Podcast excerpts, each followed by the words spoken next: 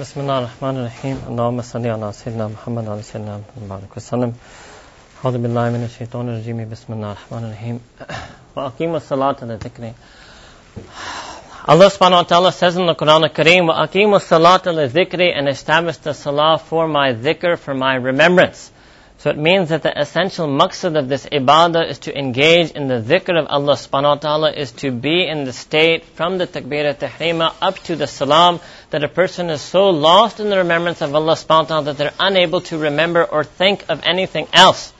In this month of Ramadan, this is a month of rahmah, a month of maghfirah, a month of Allah subhanahu wa ta'ala's barakat. And we find that the majority of us in this month of Ramadan are increasing in the quantity of our ibadat.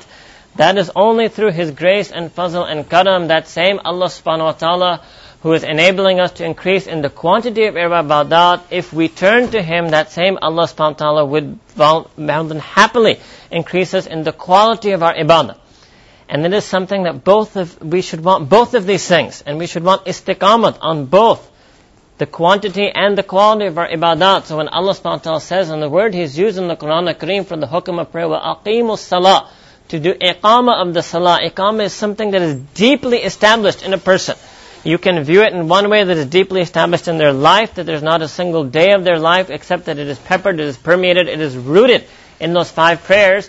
But it also means that the salah, the sifat of the salah, the barakah of the salah, the dhikr of that salah becomes deeply embedded in that person's heart, in the person's life. Such that person lives this whole life as if they are amongst the musalliin. They're not amongst the musalliin just five times a day for five minutes. But that mode, the effect that comes on them, right, means that 24 hours a day they are like the musalliin. This is why Allah subhanahu wa ta'ala said in the Quran Kareem, Inna salata tanha anil fahsha'i wal munkar. That verily the salah, if it becomes a part of you, there's no chance that you're going to be doing fashan munkar in the masjid. So this power of salah is obviously something that's going to take place kharij on his salah outside or after the salah.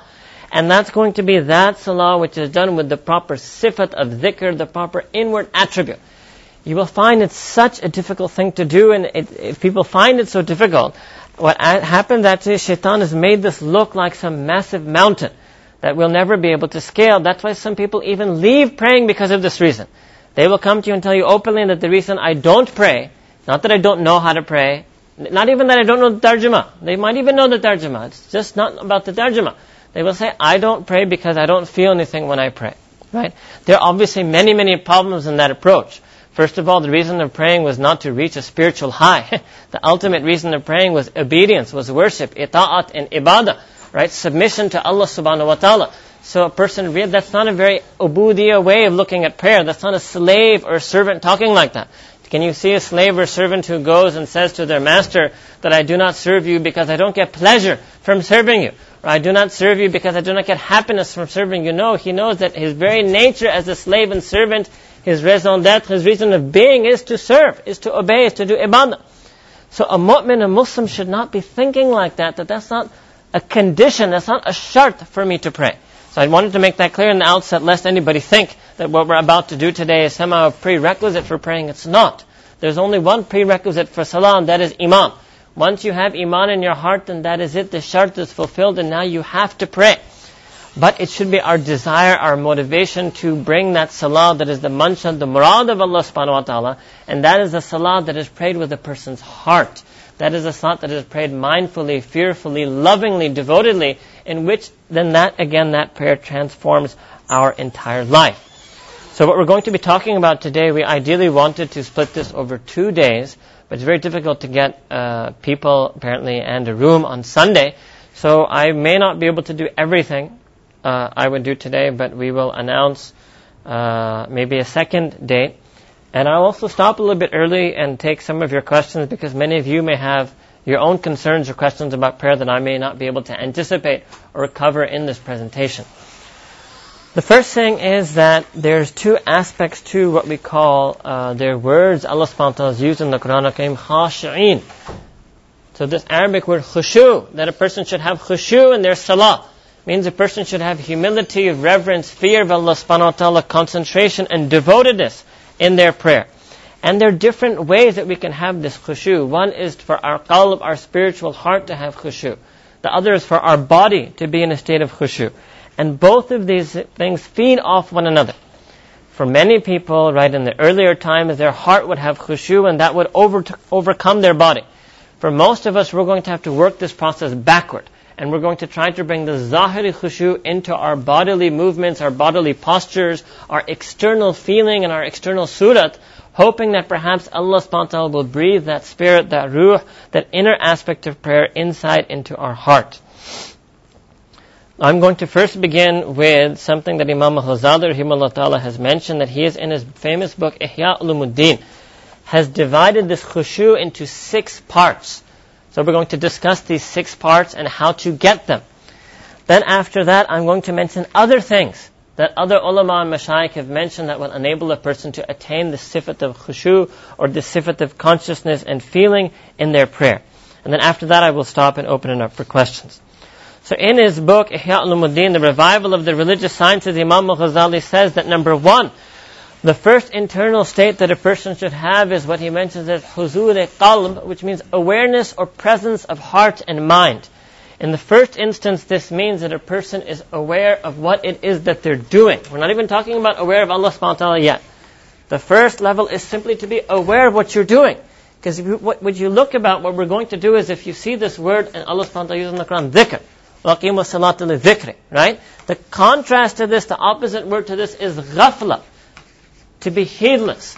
And really, sometimes what we need to do is you need to diagnose the illness properly. It's only when you diagnose the level, strength, the depth of an illness can you really start thinking about its cure. So what we should be doing step by step as we try to look at all the things that will increase this, we should also look to, at the magnitude to which we've already fallen into this. Right? And so the first level of awareness is simply being aware of what it is that you're doing. Awareness of your activity. And if you look at that, right there we're gone. right there, many times when we pray, we're in a state of ghaflat. We're unaware of what we're doing. And that's why people will then have all these issues and ask all these questions that, you know, I was praying, I forgot what rakat I was in, I forgot what I was saying, I don't even know, did I say Fatiha, did I say a surah, I'm in ruku. Did I already do ruku? I did a sajda. I don't know. Is it my first sajda? Is it my second sajda? I know I'm in my second sajda. I don't know. Am I supposed to stand up? it's crazy. The books of fatwa are like volumes when you open up the section on salah, literally. I with my own eyes seen hundreds and hundreds of pages on these type of questions, right?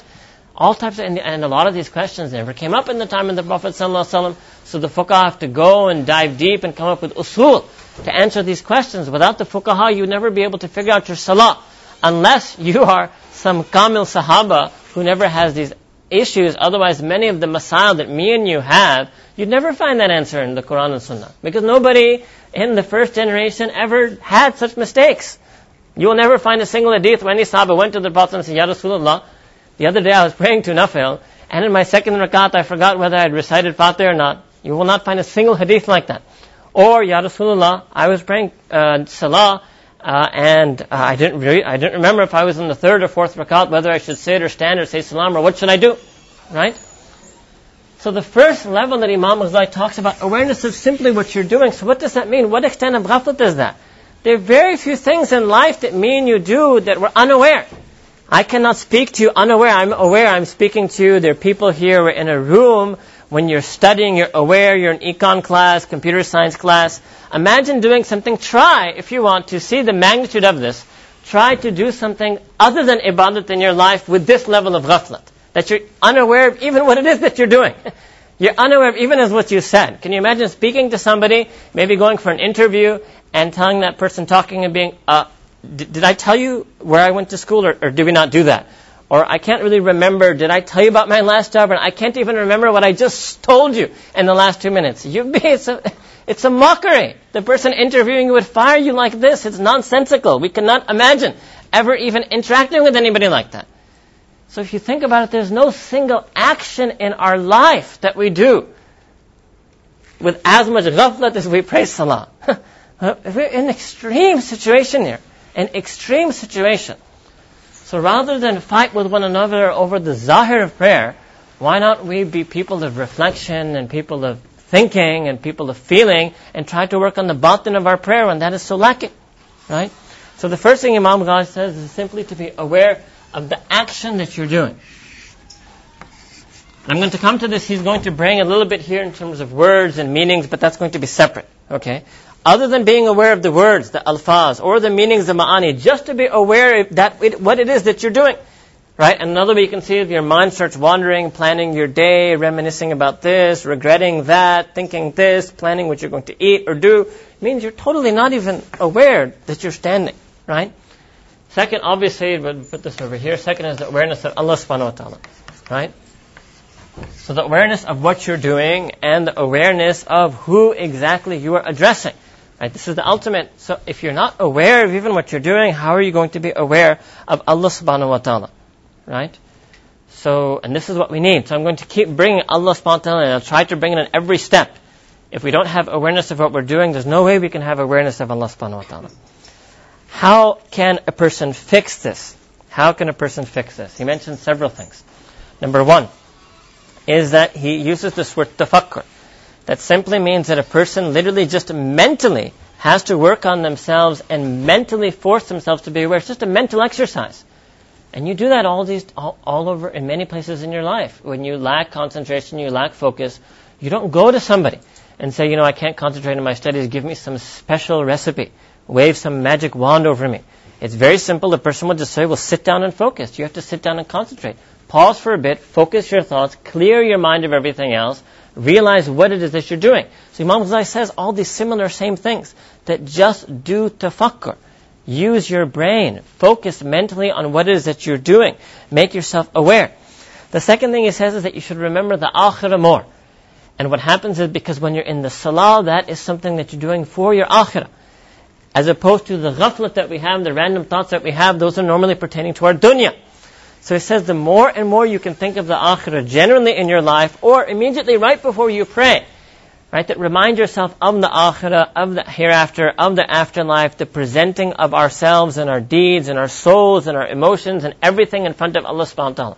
So in a sense engage in some type of dhikr. Dhikr akhirah, dhikr maut, dhikr of Allah, to put yourself in that frame. So that's how he says you get about that tafakkur.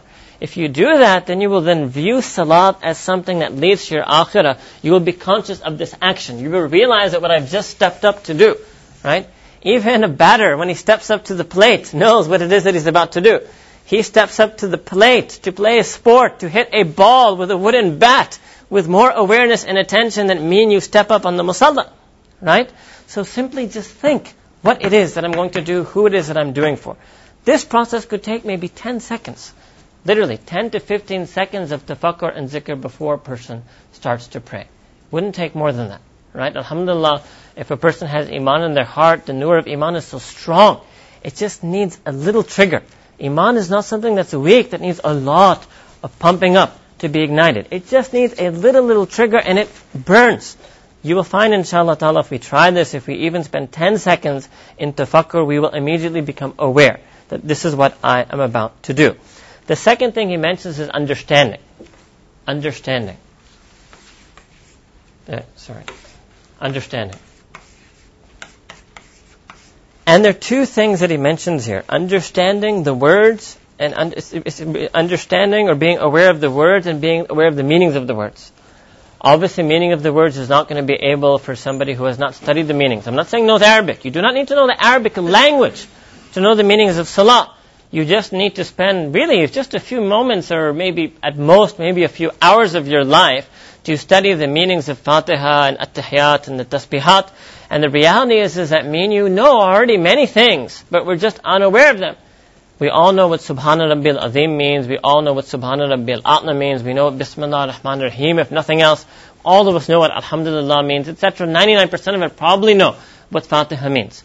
So understanding, and each thing he links back. So understanding number one, right, is of the meaning.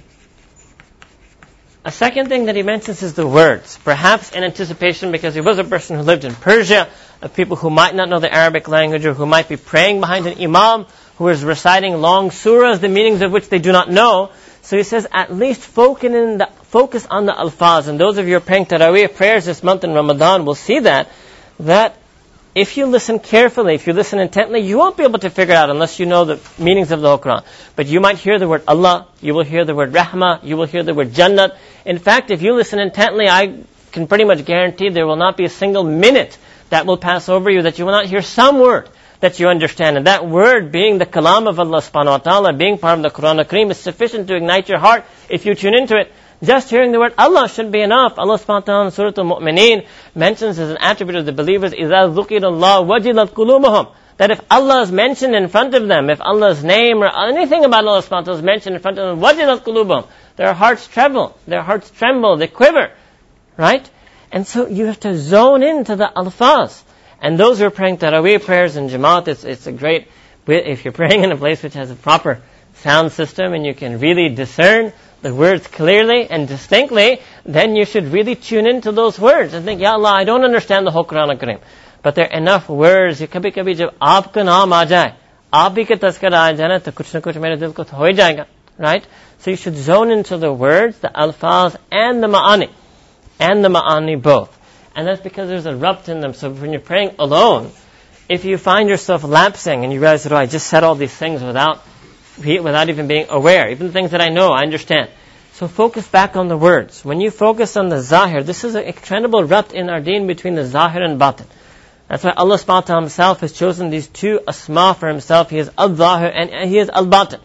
So in his kalam, the zahir and the alfaz, and the batin and the ma'ani, the ma'arif, if you focus on those words, if you literally focus on the letters, Alhamdu, if you focus home in on that, you'll inshallah automatically remember that that means that praise itself or all praises befit only Allah subhanahu wa ta'ala.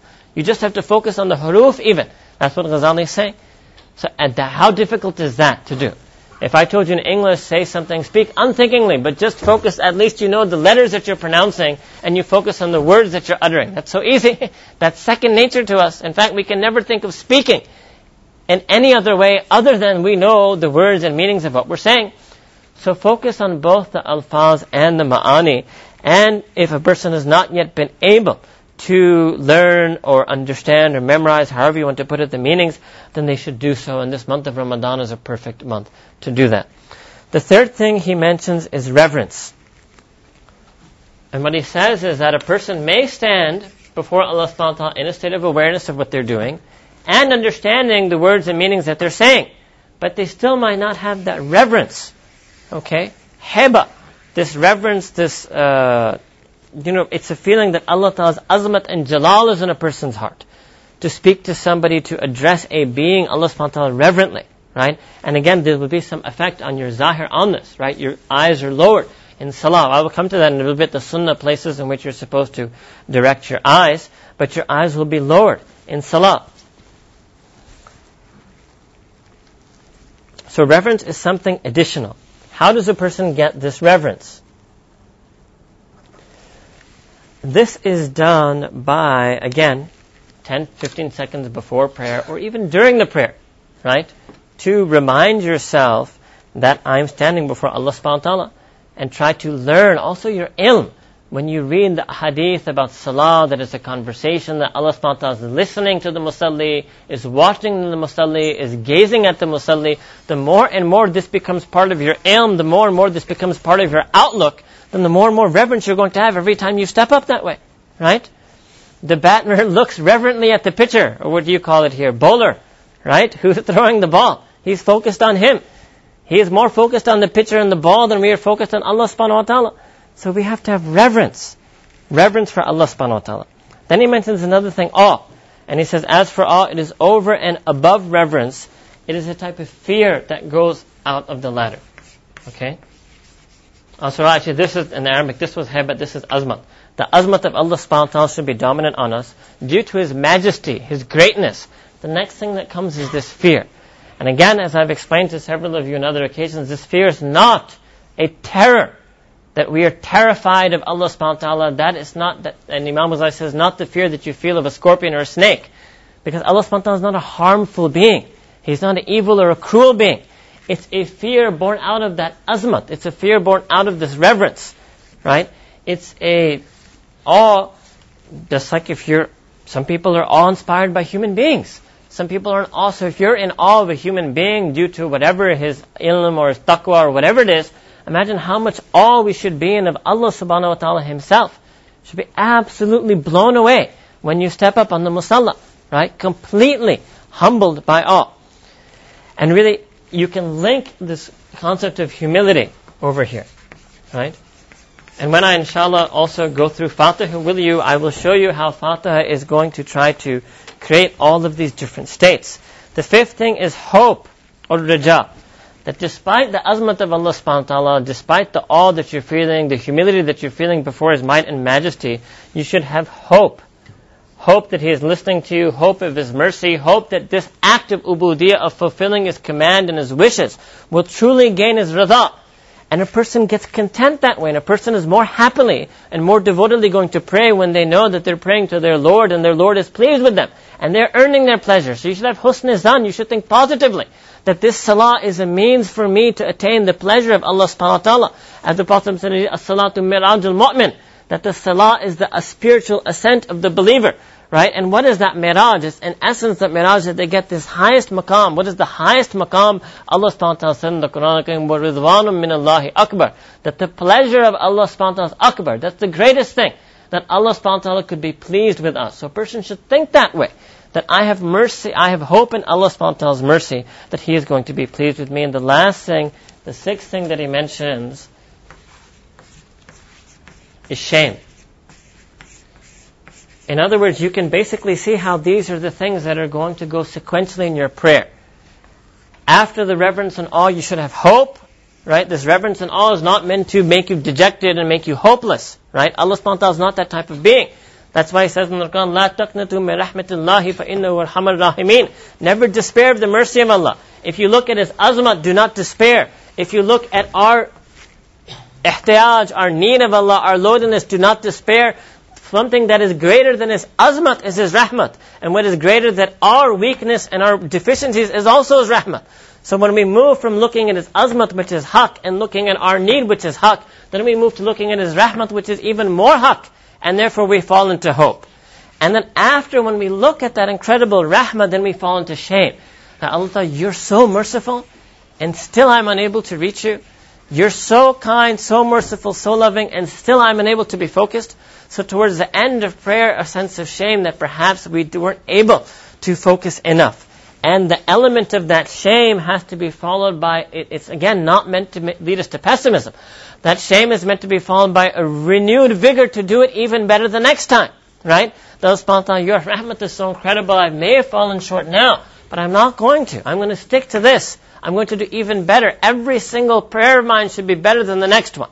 That's what I want, right? And if this one wasn't better, then I feel ashamed about myself that I'm not able to get this improvement, no matter how small or incremental it might be.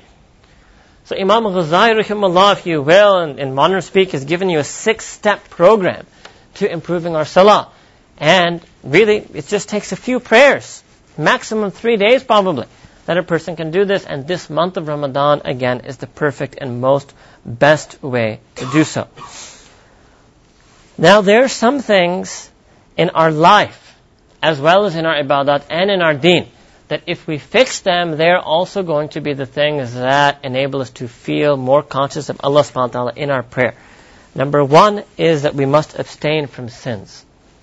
We must abstain from sin. Now, what Allah subhanahu wa ta'ala himself is saying, now imagine we've reversed the equation. Allah is saying that be so regular in your salah that it keeps you from fasha and munkar. Fasha means something that is vulgar, something that is crass. And munkar means that thing which has been prohibited, right? Which has been negated. And we're working it the other way around. It's our fasha and munkar that are doing tana and salah that are keeping us from prayer. So it means that the tartib of our life is completely reversed, it's completely opposite. So one way then is critical to bringing back the nur or the ruh or the zikr, the batin of our salah is to leave sin. An example I can give this of you is that sin is like, imagine sin is like garbage, right? Now if you're standing in the middle of a garbage dump, you can take a whole bottle of itr and pour it on yourself, you will not become fragrant. But if you can extract yourself from that garbage dump, then you just need a few drops, and you will be mu'attar, you will be fragrant, and that fragrance will last. And those few drops, if it's a quality itr, will last. And there's no great itr than the ibadat of Allah subhanahu wa ta'ala. And that is what it lasts. That's why sometimes a few minutes is no problem. That's what Prophet said. That when you pray salah five times a you're washing your sins. And it's such a powerful bath that it takes out all the dirt. It's a big stain remover. It can take out hours. Minutes of ibadah can take away hours of sin and hours of ghaflat. But if we work it the other way around, that we are making our hours of sin and our hours of ghafla take away our minutes of ibadah. So the first thing is to abstain from sin and to make a niyat in that. There are many niyat, many intentions for leaving sin. This can be yet another additional niyat that Allah subhanahu wa ta'ala, I'm sick and tired of praying in front of you, like a munafiq. Right? Because Allah subhanahu wa ta'ala mentioned the Quran al-Kareem, one of the alamat, one of the uh, sifat of the munafiqeen, La yadkurun Allah illa qalila. That do not make zikr of Allah except a little. Not that they don't make zikr at all. They're qalilu zikr. They remember Allah but a little bit. That's the sign of the munafiqeen. The sign of the mu'mineen is alladhina yadkurun Allah qiyaman wa qu'udan wa ala junubihim. Wa dhakirin Allah kathira wa. That those who remember Allah subhanahu wa ta'ala kathir abundantly. That is mu'min. And those who remember Allah subhanahu wa ta'ala that is ghafla. That is, that is nifaq. Right? So when it comes to dhikr, Allah subhanahu wa ta'ala wants it in abundance. So the first step then of things that we can do of this, and this is 12 things. So the next, the first one is to abstain from sin. The second thing, right, is to abstain from haram income, unlawful means of earning. The most predominant of this is riba, interest, or insurance, or other things that Allah subhanahu wa ta'ala has prohibited, right? Or unlawful ways of earning a lawful income. Lying, fraud, deception, corruption, bribery, right? Anything that we do that is obtained through unlawful means becomes part of us, right? And, and that means that our eating also becomes haram if we're eating from haram sources. And when one riwayat, the Prophet said that Allah does not accept the dua of a person for 40 years.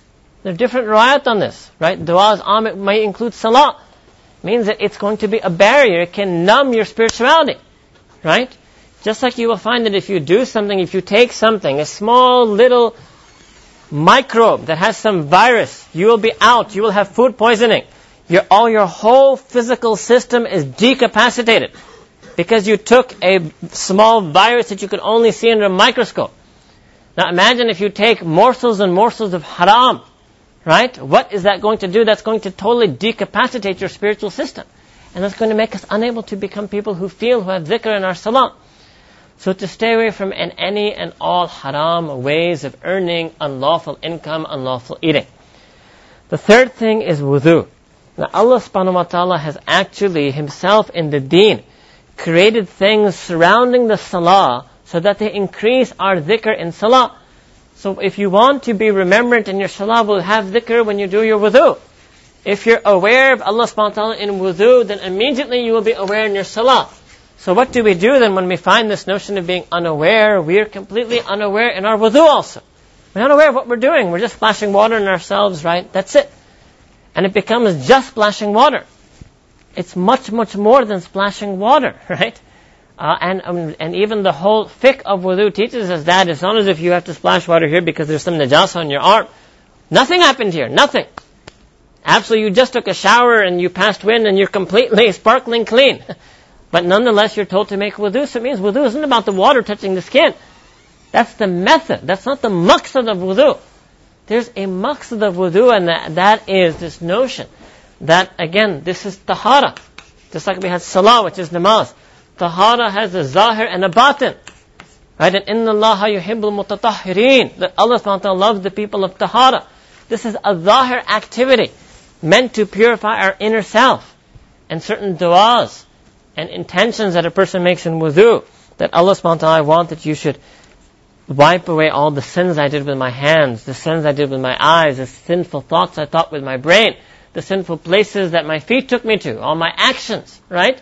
That person is saying, I'm purifying myself for prayer. I'm not cleaning my arm. I'm purifying my heart for prayer. That is the niyat in wudu. Right? So if you, do, if we can, we're able to do wudu consciously, then that will increase our level. There are different levels of tahara that have been mentioned. The first level of tahara purity is obviously outward purity. Purity from any type of physical filth.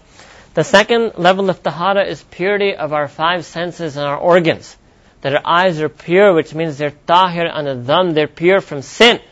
That our ears are pure from sin, that our tongues are pure from sin. The purity of the tongue lies in nobility of speech and abstaining from lying and blackbiting and slander. The purity of the eyes lies in looking at things such as the Kaaba, the Quran al-Kareem, right? One and uh, your fellow Muslims with love, etc. And all of you know the sins of the eyes. The purity of the ears lies in listening to good things, nasiha. And the sins of the ears lies in listening to backbiting, slander, false ideologies, hypocrisies, things that erode and corrupt and put doubts in your iman, right? So the purity of our organs. The third level is purity of our mind from corrupt thoughts. This is an incredible thing that afflicts us in our salah, that our minds are impure. We can make our bodies pure, our clothing pure, the janamaz pure, the place that we, everything is pure. But the mind that we bring to prayer is impure. All Allahu Akbar, a person would be amazed, amazed. In the past three, four years, just at Lums, the amount of things that people have told me that they think during their salah is just amazing. It's mind-boggling to me of what people are able to come up with and think up in their mind during salah. Allahu Akbar kabira. And that's a much more intense type of najasa. This type of najasa can be removed with water. a najasa on your body, on your clothing, on your musalla, that can be removed easily. What to do if I've got najasa in my mind? Right? And the other thing is your qalb. Najasa in our qalb, what does that mean? False love. Love for ghairullah. Other than the love that He has allowed that, or that can be done in His name or in His sake, such as family, etc., teacher, student, brother, sister, etc. False love. Ishki majaz. That is the najasa that's in our heart. That's an impurity that forget it. There's no way.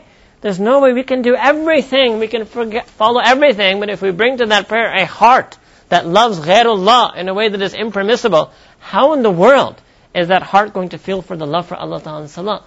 Allah Ta'ala does not accept any sharik. What does that mean? He doesn't accept any sharik in theology. That you cannot ascribe any divinity to any being other than Him.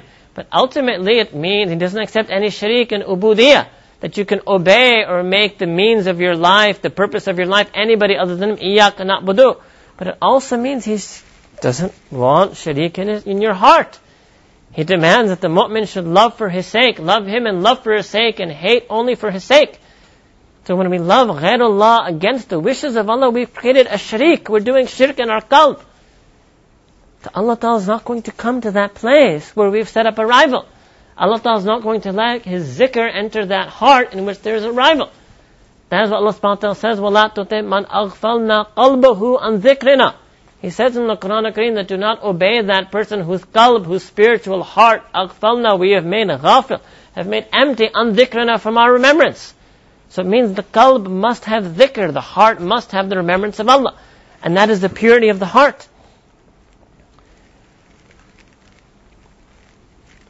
The, the, and before this was the purity of the nafs. So we did purity of the akal, purity of the qalb, in the middle I skipped was purity of the nafs. What is that? Purity of our nafs from bad attributes, from bad desires, from arrogance, from unlawful lust, from greed, from conceit, from vanity, from hasad, from envy, from jealousy. And the adornment with the akhlaq hamida, with noble and good attributes. So all of these things, this whole, the whole deen basically, is leading to this tahara, what we call tazkiyah. What Allah subhanahu wa ta'ala mentioned that the Prophet came to yuzakkihim, to do tazkiyah of humanity. And that, without that tazkiyah, our salah is not going to be pure. How can an impure person pray, pray a pure salah? How can an impure heart feel that most purest of being, subhanahu wa ta'ala? Subhan means Allah is, muna, is, muna, is pure, free from any and all deficiency, any and all even remote concept of impurity pure purity. How could the remembrance of that pure, pure being come into an impure heart? It's impossible. So all of this is linked to wudu. The barakah of this is Allah subhanahu combined, collapsed all of this into one rote action of putting water. That a person should make the Allah subhanahu doing my zahiri taharat. Allah Ta'ala put the taharat in my qalb, put the taharat in my akal, put the taharat in my nafs. Give me the inner taharat so that with this inner taharat I want to come to you. I want this wudu not to be skin deep. I want this process of wudu to purify me outwardly and inwardly so that I'm able to remember you when I come to salah. So three things so far. Number one is abstaining from sin. Number two is abstaining from haram, unlawful earnings and income and food that is consumed from such earnings. Number three was this notion of wudu and tahara, and to do wudu in the state of dhikr. And that is a massive preparation for salah. You will already enter the zone. Imagine if you don't have to talk about salah, if you enter the zone in wudu, you're definitely going to be in the zone when you're in salah. Right? Number four is adhan. The adhan itself. And alhamdulillah, and really, I mean, as someone who spent most of his life in America, you should really do qadr of the adhan living in a Muslim country. Right? To listen to it unfeelingly. That's, how? How could you to listen to something as noble as Allahu Akbar unfeelingly? Or unthinkingly, or again, go step one without awareness. Imam Ghazali really, he hit the nail in the right, this is the first step. Right? So why is adhan there? Why? Right? Now the modernists will say you don't need adhan, you've got your clocks and alarm. No, adhan's there for a reason. This talk clock doesn't give you that message of Allahu Akbar. This clock timepiece does not feed your iman with ashhadu an la ilaha illallah. Right? This timepiece does not feed your iman with ashhadu anna Muhammad Rasulullah sallallahu Right? That is what adhan is doing. Allah is trying to pump you up. He's trying to remind you. It's not that difficult to listen to adhan attentively. And it's written by so many of the early pious Muslims, the Salaf Salihin, the Mufassirin, Muhaddisin, Fuqaha, and Awliya, Kamilin, that they used to listen to adhan. They used to stop. The adhan used to say, the Ali Radhanu, when adhan used to happen, he used to tremble. The Allahu Akbar adhan, that's it, he was in the zone. It's even before he goes to the masjid, does wudu, anything. Just the first, just Allah, just the first word of the adhan has enough power to put you in the zone. I already said in the Quran al-Kareem, إِذَا ذُكِرَ اللَّهُ وَجِلَتْ قُلُوبِهِمْ that when Allah subhanahu wa ta'ala is mentioned, their hearts tremble and quiver. How many times does the word Allah come in the adhan? Not just in Allah Akbar, it's coming in other places, right? The blessed name of Rasulullah, uh, the, the reference to Rasulullah sallallahu right? So the next thing is adhan, to listen to the adhan attentively. And the sunnah of this is to respond, right? And again, that response isn't meant to just be tongue deep. The Prophet taught us that, that, that reciting that, repeating that is meant to trigger the ma'ani of the adhan to imbibe, to inscribe the ma'ani of the adhan onto our heart. The tongue is just a triggering mechanism. You should never leave it tongue deep. None of the sunnah du'as are just tongue deep. Right? When, for example, the Prophet says, say, Alhamdulillah after you eat, it's not just a recitation of the tongue. The purpose of that recitation with tongue is that your heart should well up in praise for Allah subhanahu wa ta'ala every time you eat even the most simplest of foods. So to listen to the adhan attentively, to respond to it, to submit to its meanings, right? And to recite the sunnah dua after adhan, which is a dua for the Prophet sallallahu alaihi wasallam. So number one was abstain from sin. Number two, abstain from unlawful haram income. Number three was wudu and tahara, to do wudu and taharat with a state of dhikr.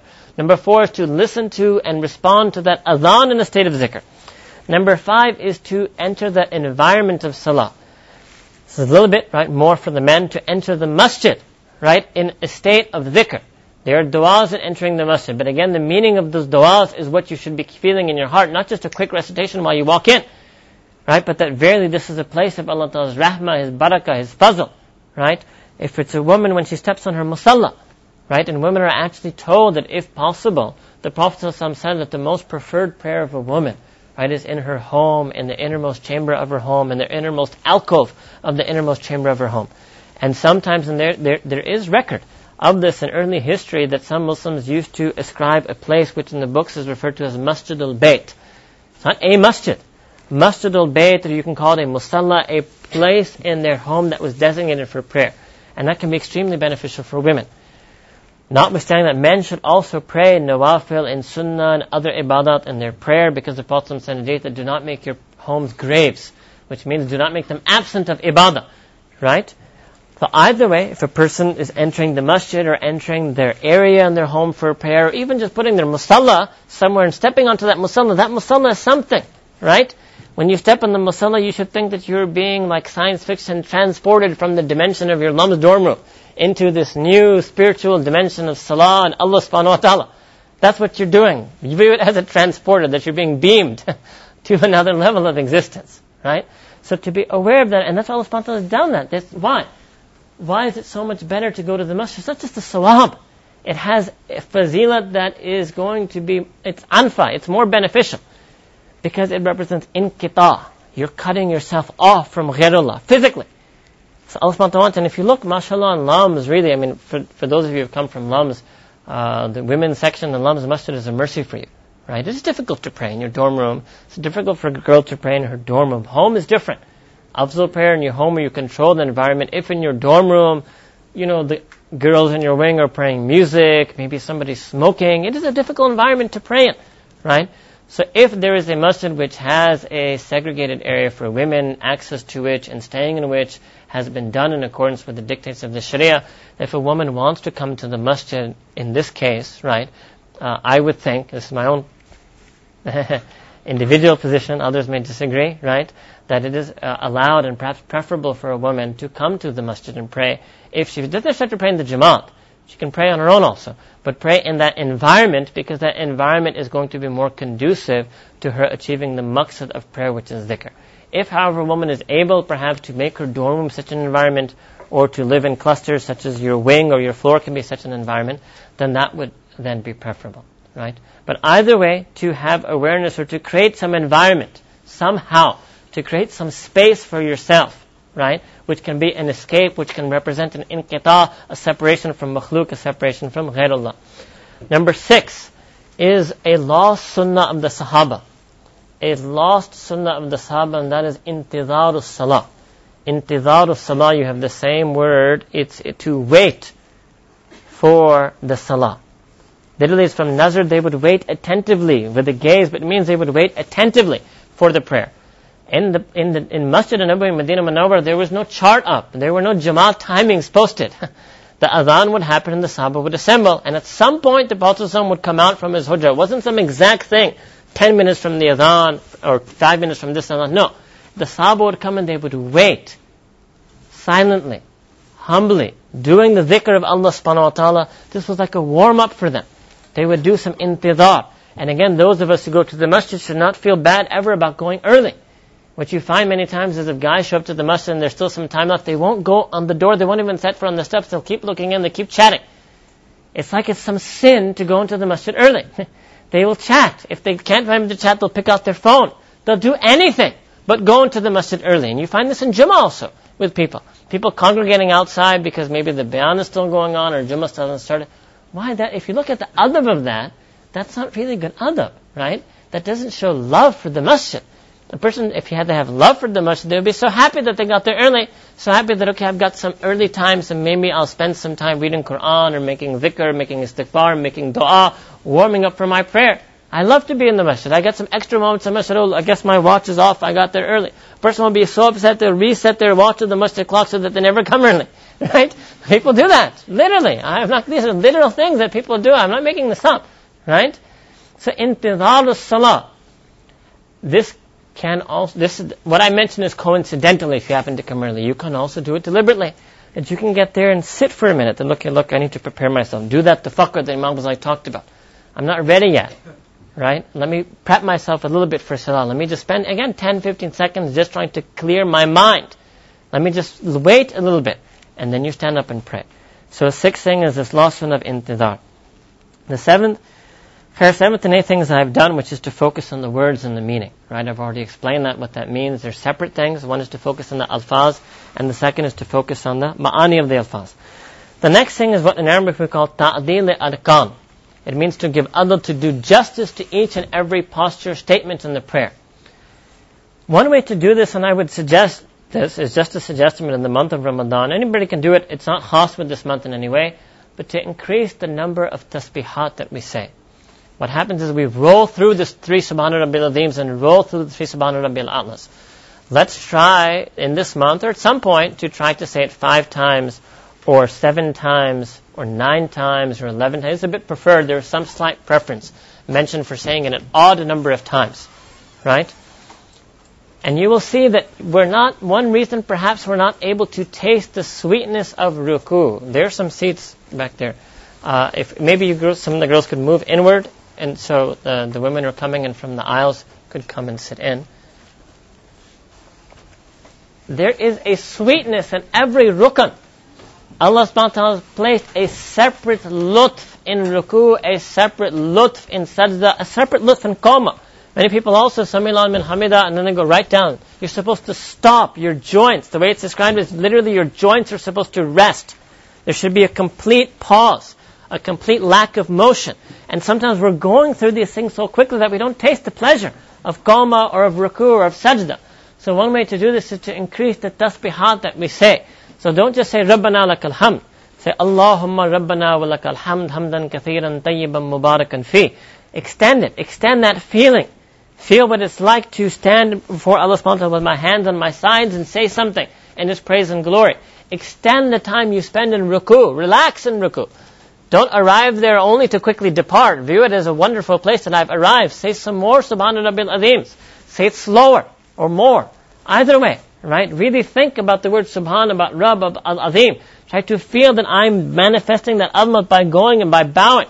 And then when you're in sajda, say more Subhana Rabbil A'la. Think of Allah as you push yourself further down, right? As your eyes look down, you push yourself further down in your sajda. Think more and more about those tasbihat. Right? Prolong your prayer. If you add your, to your tasbihat, it's really not going to add to the length of your prayer by more than a couple of minutes.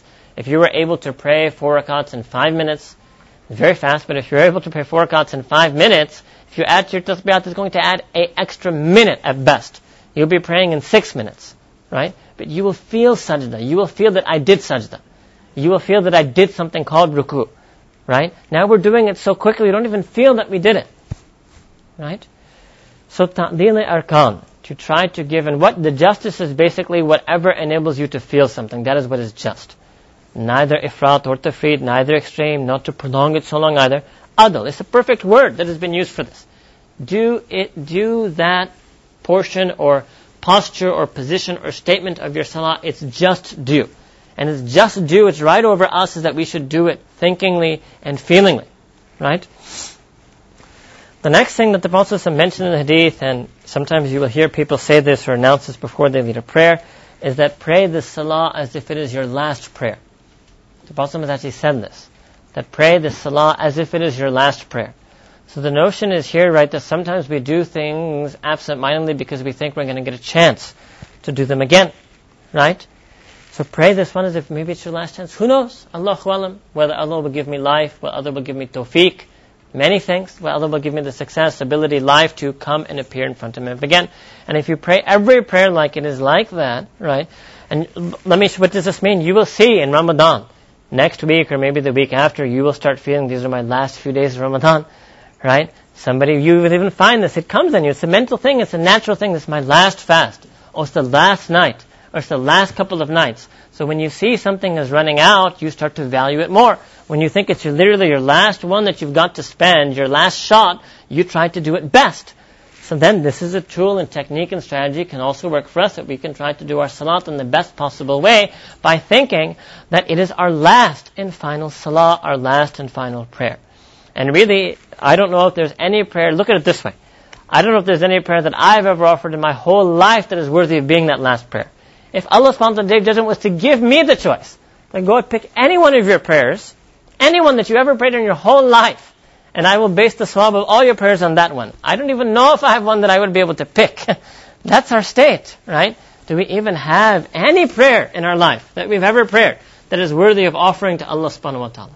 So what's another way of thinking? Then let me try in this night of Ramadan and this day at this moment, let me pray two rakats, that at least maybe just these two rakats might be worth my najat, my emancipation from the hellfire. Let me make some sajda. I want rakat. Let me make one sajda. Let me say one Subhana Rabbi al-Ala with such feeling that truly I lose myself and perhaps I gain my Lord. Right? So we should be yearning, right? These little, little things. We should be thinking that what do I have? What do I have to show for myself? Because the Prophet said on the day of judgment, the very first thing that will be looked at is our salah. Number one thing that's going to be looked at. And that's a recurring theme in our whole deen. The number one oft repeated command in the Quran al-Kareem is Aqimus Salah over seven hundred times. Over 700 times in the Quran al-Kareem, Allah subhanahu wa ta'ala has said, Aqimus salah. And the very first thing is going to ask, right? And what do we have, right? What do we have to show for it? The last thing I will mention on this list is dua. Dua. This, what we're talking about, to feel Allah in your prayer, this is an incredible thing. We're laughter. We're seeking, we're seekers of gold in this room. We are seeking the treasure, the like of which is greater than all the mafis samawat wa mafil ard, that is greater than everything that the heaven, firmaments, and the earth contain. We are seeking ta'luq ma'Allah. We are seeking a relationship with Allah, qurb billah, to feel intimately close to Him. That is the most incredible thing to be seeking. So obviously it's going to require a lot of effort, but it's also going to require dua. We have to make lots of dua, and again, this is a month in which du'as are perhaps more accepted than other times. So in these moments or days or nights of qabuliyat and dua, we should make dua to Allah subhanahu wa ta'ala. That, Ya Allah, I'm ashamed of myself. I can bring, I bring nothing to you but my shame. I bring nothing to you but my failures. I bring nothing to you but my yearning and my hope in your mercy. And by looking at your mercy, I am hopeful that, Ya Allah, you can grant me a prayer, a feeling. You can grant me a salat of dhikr, that you can bring me to your murad of aqimu salat al dhikri. I want to f- fulfill your Quranic message. I want to become a Quranic human being, right? Allah subhanahu you and you alone, I'm so gone. I've lost myself so deep in my ghaflat that Allah, you alone have the power to take me out. Now imagine if somebody turns to Allah subhanahu in such a way, in such ikhlas, sincerity, using whatever words you want, from the depth of your heart, Allah subhanahu wa ta'ala will never, ever spurn a person. Allah never spurns a mu'min who is seeking Him. It's impossible. If we feel distant from Allah, it's not because Allah Ta'ala has pulled back from us. It's only and only and always and always because we pulled back from Him. There's no other explanation. There's no way Allah subhanahu wa ta'ala can ever pull back from His mu'mineen. We have done something or fail to do something. And it's just up to us. Right? Many times I explain this as like in using an example of a runaway slave or runaway child. Imagine a son who has run away from his mother, right? Now her, his mother is waiting all the time for her son to return. Every night she is thinking about her son, wondering where her son is, how her son is sleeping, how her son is eating. Anytime she hears some noise, the clattering of a cur- window, the shaking of a curtain, she thinks it might be her son. If ever her son happens to come back to her, she is not going to be upset. She won't ask. She will immediately embrace her son and clasp her son to him. Me and you are like the runaway ibad of Allah subhanahu wa ta'ala. That is what we are. Ya ibadi alladhina asrafu ala anfusihim. This Allah subhanahu wa ta'ala says that, Oh my servants, who have done zulm on themselves, who have wronged themselves, that we should return to Allah. La taqnatu min rahmatillah. Never despair of Allah's mercy. He is that being who is Hanan and Manan, who can always be reconciled, who is always waiting to patch up. He is just waiting for us. He is waiting for us to return to Him. He wants us to return to Him. And His unlimited, boundless rahmat and mercy and love is there for anybody who returns to Him. So this Ramadan is a month of return. It's a month of ruju. It's a month of tawbah. It's a month of dua. So if we do this ruju, if we do this tawbah, if we do this dua, and if we mention along with all the many other things that we do tawbah for this, that Allah we want to feel you back in our salah. We want to be aware and have awe and reverence and hope and humility and all of that in our salah. Allah subhanahu is the being who can grant it. Right? And if Allah wa grants it to someone, there's no power in the world that can take it away. And if we do not make ourselves such that Allah wa wishes to grant it to us, then there is no technique or tip or strategy that will enable us to acquire it. The last thing I will mention then for today, and then I will take your questions, is about Surah Al-Fatiha. Because perhaps if we can fix our Fatiha, and I'm doing this because I'm assuming and I'm hopefully correct in this assumption that almost all of us know the meaning of Fatiha. And I'm not going to be able, there's some things that I will actually leave. What I'll do is actually I'll ask a couple of you to pass out a sheet, and if you write your names and your email addresses and your SMS number, then we will have to, I will inshallah do part two of this maybe sometime after Eid, and we will contact you and let you know when that part two is. So a couple of the boys, if you can pass around something, and a couple of the girls, don't pass around just one. There are two people that pass around two or three amongst the boys and girls, and you can fill that out as I talk. Surah Al-Fatiha Allah subhanahu wa ta'ala has blessed us. The Fatiha itself is an incredible blessing. All of Allah subhanahu wa ta'ala's revelation, all the benefits of it, all the virtues of it are all contained in the Quran al-Karim.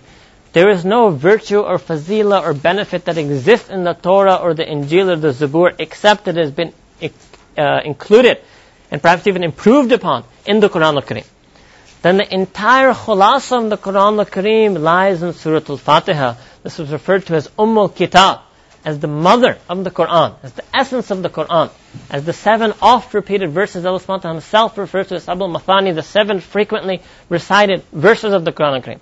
And it is that surah that me and you as individuals, as normal Muslims, we have the most connection with it.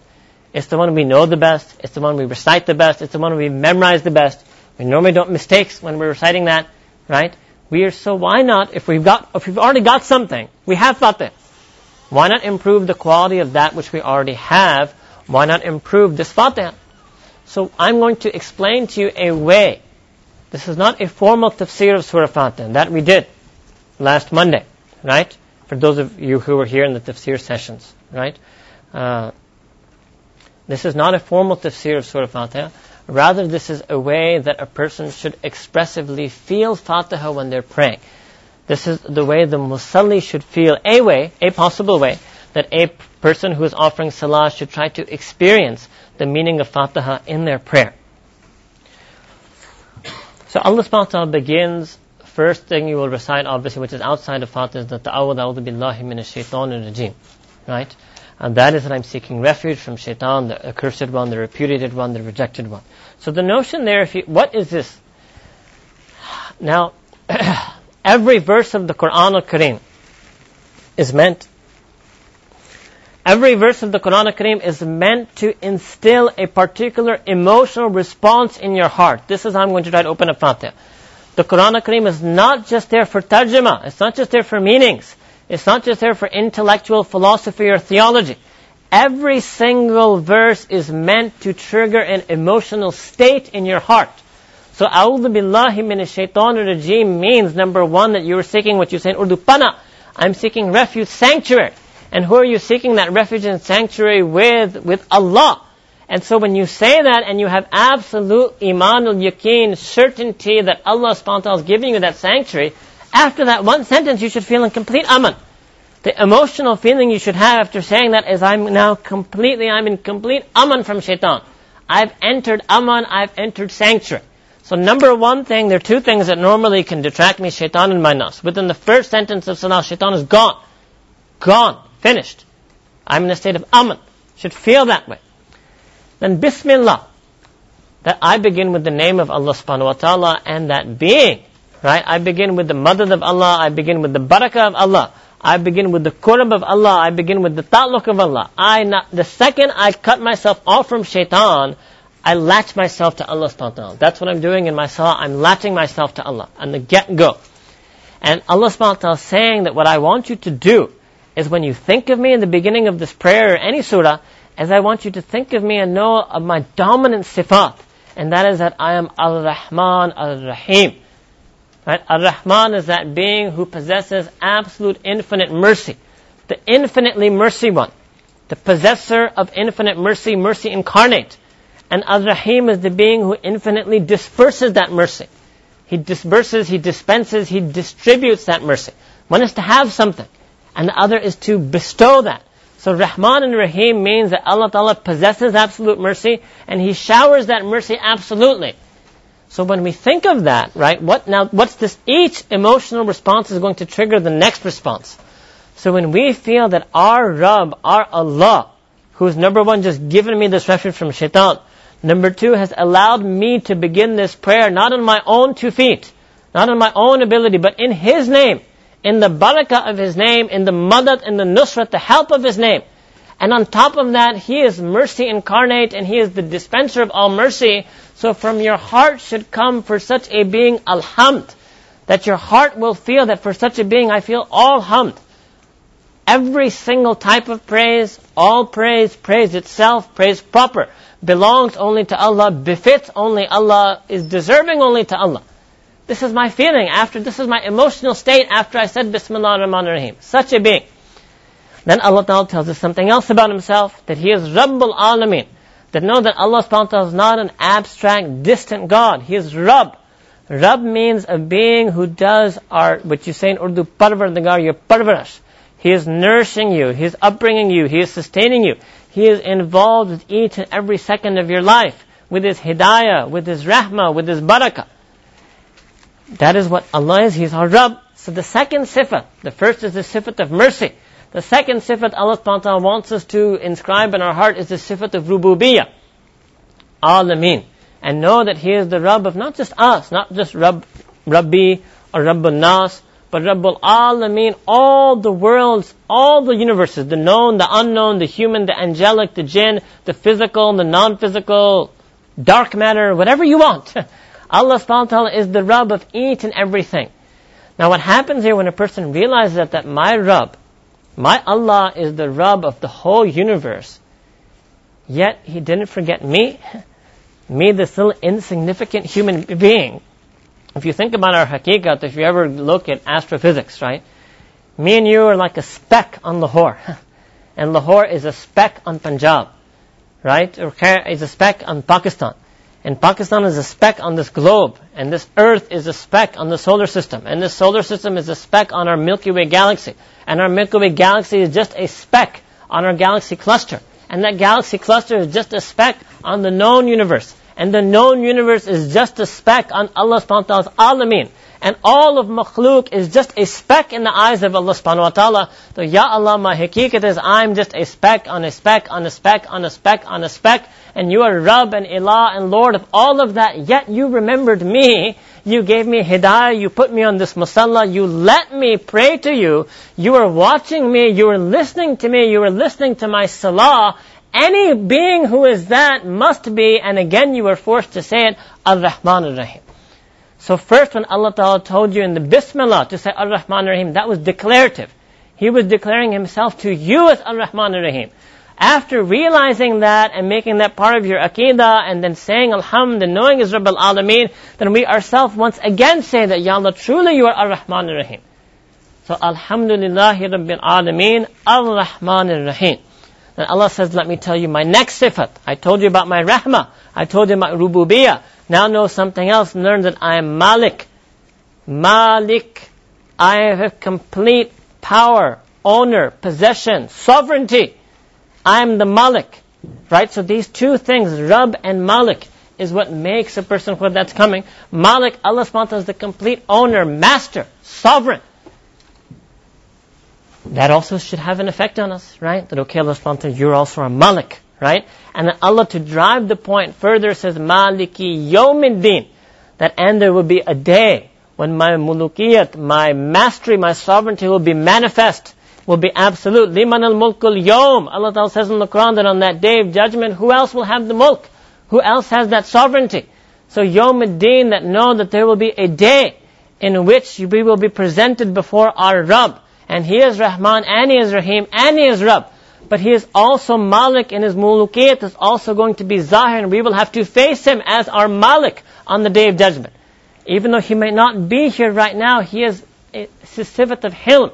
He abstains from exercising His punishment on this earth. Otherwise, His hakikat, His shan, it would have been perfectly just for Him.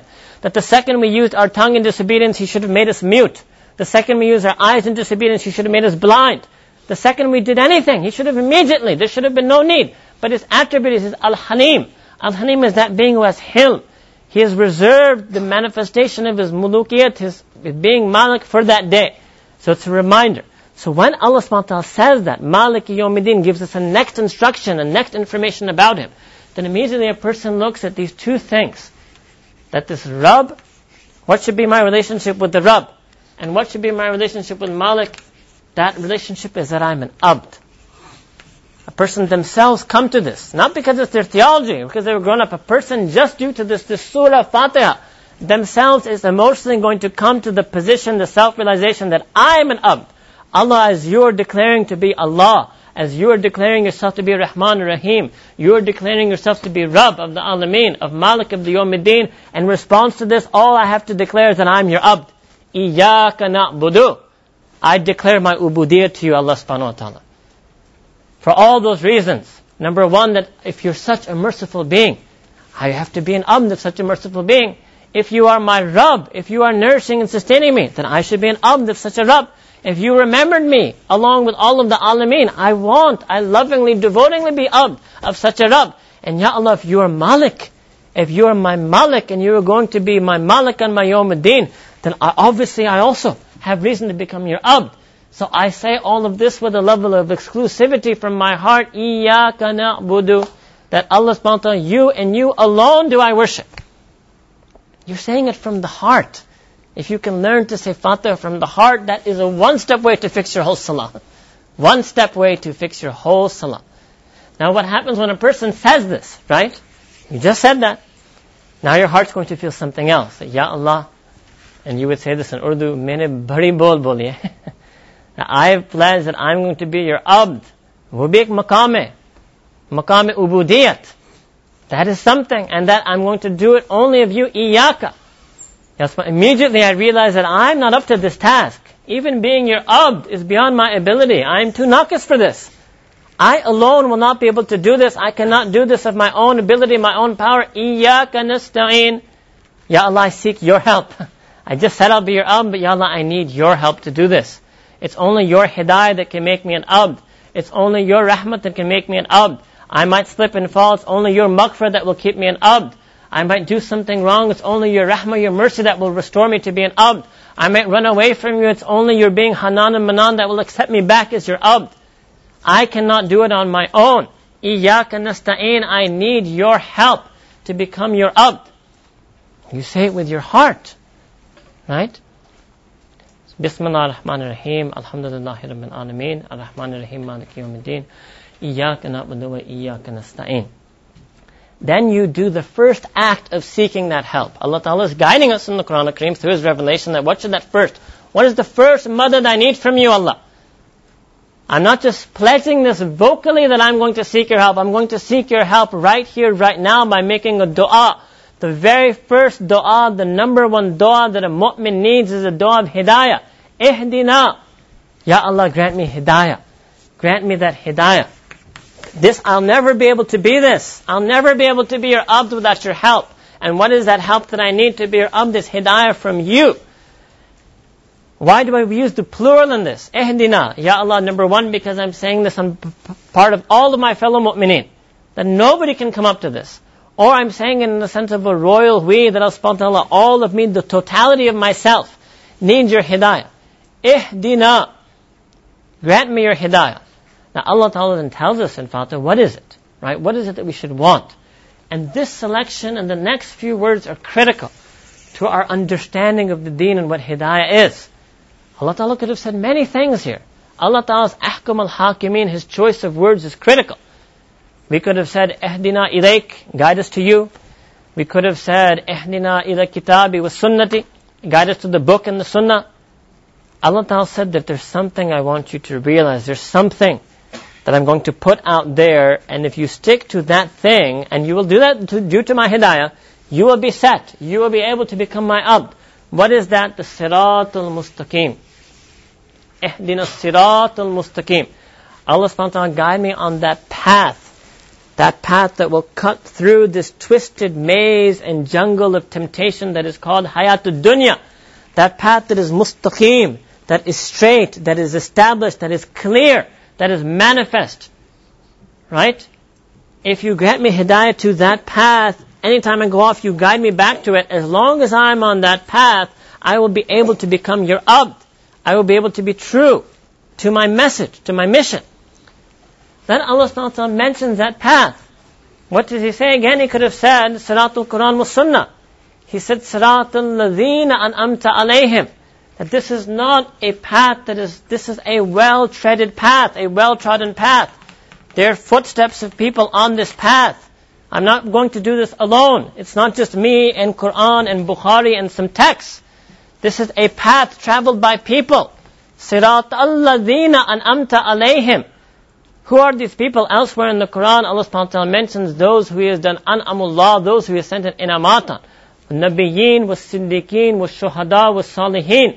So it means that every time we're making dua of Surah Fatiha, we're saying, guide me to the path of the Nabiyyin, the Siddiqeen. And Nabiyyin, you all know, those are the prophets of Allah.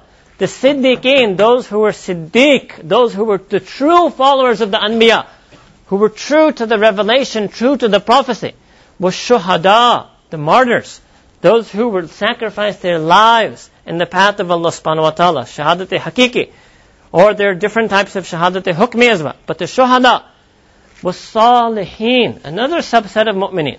The salih, the ones who were righteous, who were pious, who were people of taqwa, who abstained from sin, who worshipped you devotedly and piously. It's a path of people. It's a path of people. I have to look for the footsteps of the siddiqeen, of the salihin. I want that path. So that's also a big mercy of Allah subhanahu wa ta'ala. It's not abstract, it's not a go it alone deen. This deen is going to be done in the company of people. That's why it says in the Quran Kareem, Kunu ma sadiqeen. Sadiqeen, siddiqeen is a variance from the same root. Put your kunu, put your very being with the sadiqeen. Join yourselves with the sadiqeen. That is the way of the siratul mustaqim. And just like they are people who had Allah Ta'ala's in'am, had His favors, had His blessings, there are also other people. So the divergences from the path are also populated. They also have footsteps. They have also been treaded. I will be allured by those footsteps. So, I, so Allah Ta'ala teaches us in the Quran, غَيْرِ الْمَغْضُومِ عَلَيْهِمْ Number one, do not guide me on that sirat, on that path of those who have reached your ghadab, who have gotten your displeasure, your anger, your wrath, due to their disbelief maybe, due to their hypocrisy, due to their ideology, due to their sins, due to their disobedience, due to their inability to obey, due to their leaving. Now if you contrast it, due to their leaving the Nabiyeen, it's a departure. Due to their leaving the Siddiqeen, due to their leaving the Salihin, for whatever it is, they departed from the path. So if the path is the path of the Siddiqeen and Salihin, anybody who leaves the Siddiqeen, Salihin has left Siratul Mustaqim. And the second then is, right, so two groups, غير المغضوب عليهم, and the second group are the dhalin, well the dhalin and those who have gone astray. So what does it mean? There's one group of people who, because they incur the wrath of Allah, Allah tosses them astray. And there are other groups of people who themselves wander astray on their own. Right? And so Allah subhanahu we want neither to ever do anything such that you would take us off this path, and we never want either for ourselves to do something that we ourselves stray off this path. So, so much emphasis on this Siratul Mustaqim. I'll explain this to you in a Hadith. The Prophet was once sitting with the Sahaba and he drew a line. And he went like this, in the sand. He drew a line in the sand. And he said that this is the Siratul Mustaqim. This is Sahih Hadith. This is the Siratul Mustaqim. And what the Prophet does is extremely important, right? These days you have a cartographer and he draws a line on a map and every single line means something. And you think because this person is a master of map maker, every single line and dot must have meaning. Well, the Prophet was a master of the deen. If he chooses to draw a line, it has meaning. Right? It has meaning. And then he drew just like this ways off of it. And there will be people who depart from the Sirat al-Mustaqim. So why, why draw a line? Why not just say, just draw a point? The purpose of drawing a line is that we have, we are following a line. If you were in the time of the Sahaba, then that line is the Prophet and the previous Anbiya. If you're in our age, this is a line that has to connect you back to the Prophet to a continuous and unbroken chain of transmission. The Sirat al-Mustaqim cannot be that the Prophet and Sahaba knew something, then nobody knew it. Then you jump all the way up to the year 1200 and somebody all of a sudden comes up with it again. That's a disconnected line. Allah Ta'ala has preserved the Siratul Mustaqim. Every single generation of this Ummah received Hidayah. The Siratul Mustaqim was there in the time of the Sahaba, in the time of the Tabi'in, in the time of the Tabai Tabi'in, in the generation after them, all the way up to this generation. So we, in order to reach the original Islam, which is the Islam of the Sahaba, the only way you can reach that is through a continuous line that goes back to it. Anybody who claims that they're linking you to the Islam the Sahaba by giving you jumps, that the Sahaba knew it and the Tabi'in, nobody knew it until Falah Falah, so-so scholar came around. That's impossible. Impossible. That's not a Sirat al-Mustaqim. The Sirat al-Mustaqim is a conti- this is what the Prophet drew. So when we're asking for this hidayah, we're saying that we're part of an ummah, right? Sirat al-Ladina anamta alayhim. This is an incredible blessing if you were to study, and that's a different topic for another time, but the type of siddiqeen and salihin Allah Ta'ala has given this ummah, Allah Akbar. just as He has given the greatest Nabi from amongst Nabi'een, Rasulullah sallallahu just like that, He has given the greatest Siddiqeen and Salihin to this Ummah. And that is our way that we are the people who follow the Siddiqeen, all of them. We love and respect all of the Siddiqeen and Salihin. We say all of them are on haqq because all of them have been mentioned as the Siratul Mustaqim in the Quran al-Kareem. And every single day we make this dua for the Hidayah. So it's joining us to the Ummah at the end. That is what Fatiha is doing. So if you say Fatiha in this way, recite Fatiha from your heart with this meaning, with this expression, then Fatiha is something incredible. It brings us to Allah, our Rabb and our Malik. It brings us to His Rahmah. It brings us to our own ubudiyah. It brings us to seeking His help. It grants us His Hidayah. And it brings us to the company of the Sunnah of the Prophet Nabeen and the company and the path of the Siddiqeen Salihin. It keeps us from going, being taken off. It keeps us from wandering astray. If we can recite our Fatiha with meaning, your whole Salah will be fixed. If you say, how could you say such a prayer with meaning and after that be turned off? Fatiha was designed to turn you on in your salah in such a way that the, you would have to force yourself to turn off by saying salam. That's what the salam is. The salam should be wrenching you out of salah. They should be wrenching you out. So here we end, right, this first session on uh, perfecting our prayer. We'll take some questions from you. Inshallah, we will have the second session Maybe we can have it in Ramadan or we'll have it after Eid. If you've signed up, you can sign up or sign up on your way out to be contacted.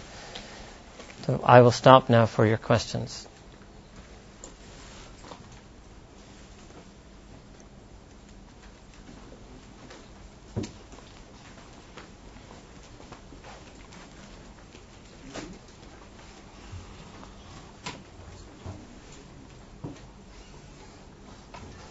If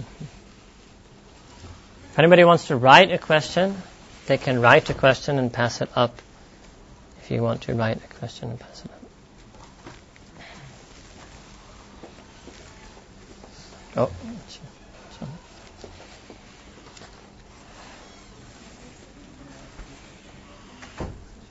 Oh, one minute. Let me just do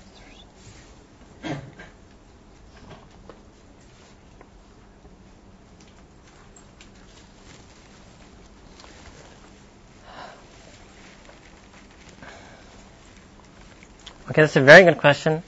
And the question is that that sometimes uh, I, the the questioner is saying that sometimes I am not sure. I don't have yaqeen that Islam is the right religion.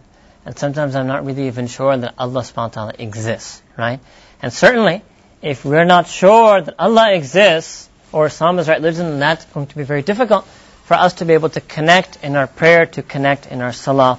What is it that a person can be doing? So the first thing is, right, that, which you've already done, is to be honest, right? If you deny, if any one of us deny a problem that we have, then we'll never be able to solve it. So if a person has doubts about Allah subhanahu wa ta'ala, or about His existence, or about the Quran, or about the Prophet or about anything, a person has to be open about that. And this is the subject of a lot of other sessions that we normally do in class and stuff, trying to uh, remove certain doubts that people have about Allah and the deen. If a person has these doubts, and the person is mentioning also that reading Quran and praying don't necessarily help.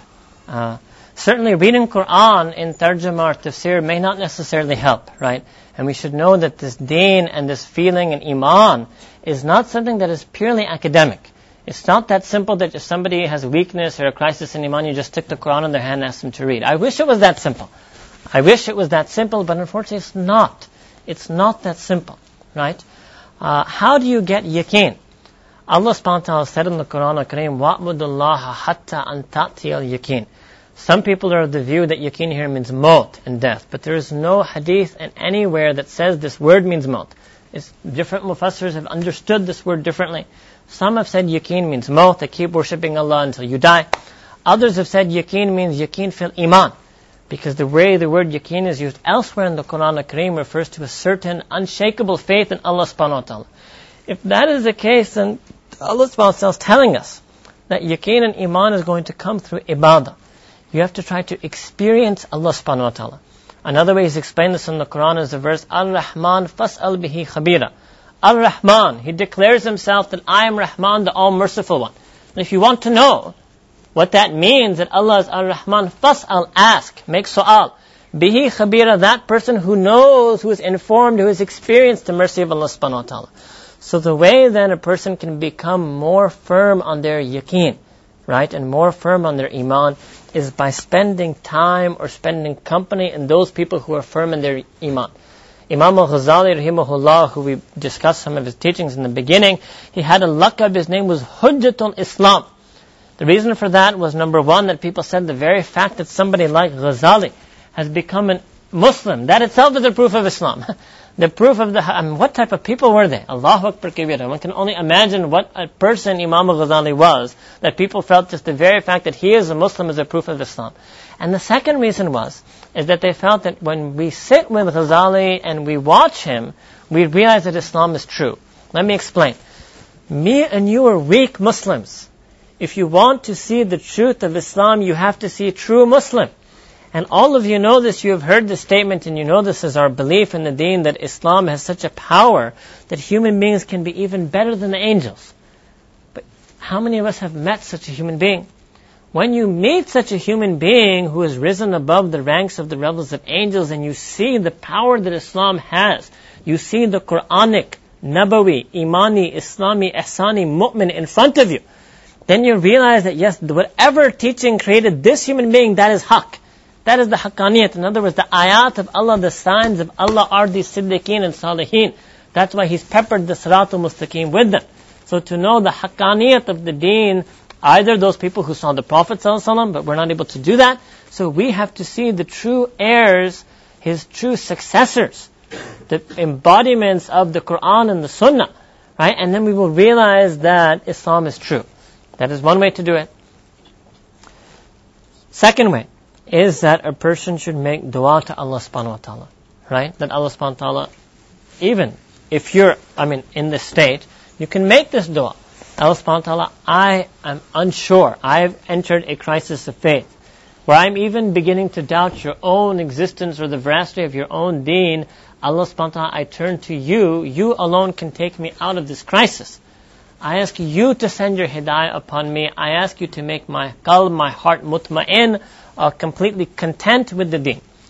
Third thing, a person can recite a dua that the Prophet taught in hadith, Raditu billahi wa bi wa bil. That I'm pleased to have Allah as my Rabb, I'm pleased to have the Prophet sallam as my Nabi, and I'm pleased to have the deen, this deen of Islam as, I'm pleased to have Islam as my deen. The fourth thing is a person should not abandon their ibadah. You should maintain your ibadah and think and hope that due to this ibadah, due to this verse in the Quran that I recited to you, وَأَبْدُ hatta أَنْ yakin. due to this ibadah, you will be able to get yaqeen. So search for Allah. If you find that you're distant from Allah or you're doubting Allah, you have to search.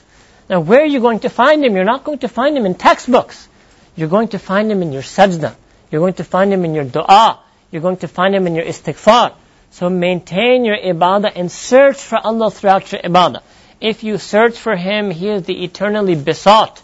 If you search for Him, He will seek you out. If you become His murid, He will make you His murad. If you seek Him, in inshallah, you yourself will be found. Right? One question. Adila Sarfraz.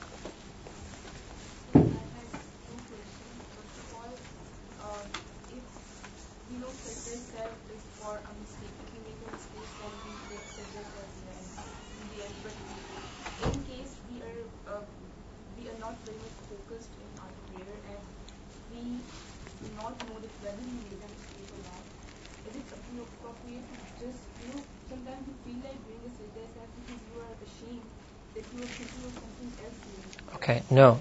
Sajdat al-sahw is a particular thing that is supposed to be used for particular mistakes that we make in prayer, right? And those are when we leave the wajibat and salah. Now, if you feel that you were forgetful, right? If we feel that we were forgetful in our prayer, there are many things we should do.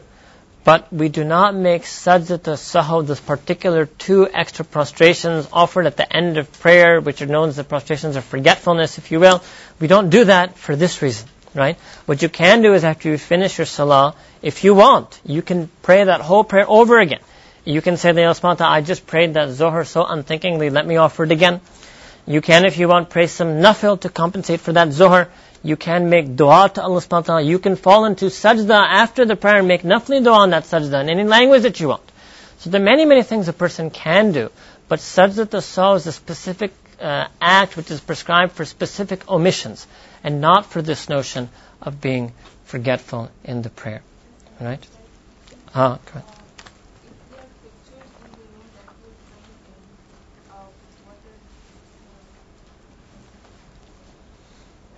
Uh, the in the that the angels, which means the angels of mercy, do not enter that home in which tasawir are publicly displayed, that are open or that are up on the wall, right? So ideally you would want to make your homes free of such things. If not possible, try to pray in a room or sitting, which I mentioned, the environment, which is free of such things, right? Question here is that, uh,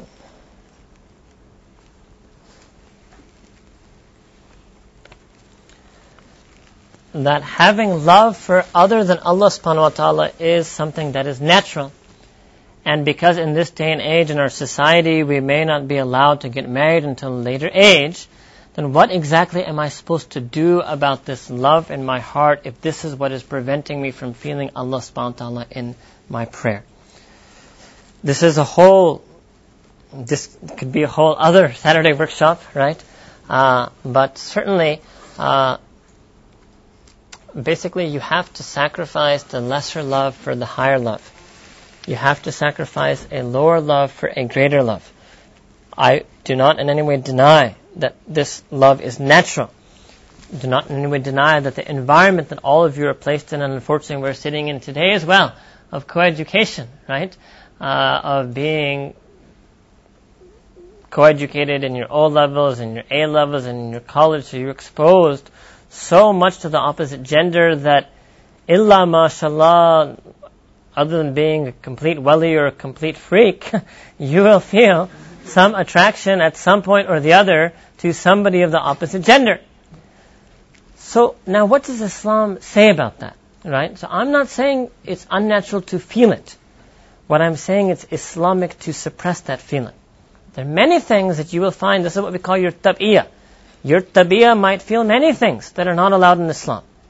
Love for this, not just this, almost all those things. Your tabiyah wants to do ghibat. Your tabiyat wants to say something bad about that person. Your tabiyat wants to have takabbur. Your tabiyat wants to have materialistic things. These are all things in our tabiyat, right? This is the, the, this is the Islamic teaching that sacrifice your tabiyat for the shariat. So if there's something that pleases me, but it displeases Allah, the fact that it displeases Allah is meant to outweigh, supersede however much it pleases me. Right? And that's, you have to build yourself up to that level. The more and more we love Allah subhanahu wa ta'ala, the more and more we will love that which He loves, and we will dislike that which He dislikes. Practically speaking, I've given uh, two talks on this, uh, one actually very long talk on this on the internet. So, and that's a very long talk. It's a very intense talk. Some of you may or may not be ready for it. I am sometimes myself surprised at the intensity of that talk I gave. Uh, I gave it in Itikaf in Chicago in 2004. So, very, but if you want to, there's actually, I think you can actually get it on the site. If you go to this website, you, IslamicSpirituality.com. Or actually it might be IslamicSpirituality.org.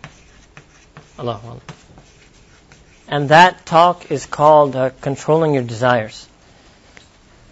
Controlling Your Desires. So I've spoken on this at length, right? If you were to download or whatever, stream or listen to it, however you listen to it, that has a lot. Just very briefly now, because obviously not everybody is going to go and listen to that, uh, you have to do whatever you can, however you can, to stay away from this sin. That is the most simple thing I can say. You have to do whatever you can, however you can, to stay away from the sin. You should make dua to Allah subhanahu wa ta'ala, make istighfar, make tawbah to Him, make dua to Allah ta'ala, I want you to be my beloved. Right? Have we ever tried that? Right? I mean, these du'as, I'm telling you, are things that we haven't tried. Maybe because we're ashamed, and so do not, due to any shame or modesty before Allah, hold yourself back in dua. You should openly speak to Allah subhanahu wa ta'ala and make dua.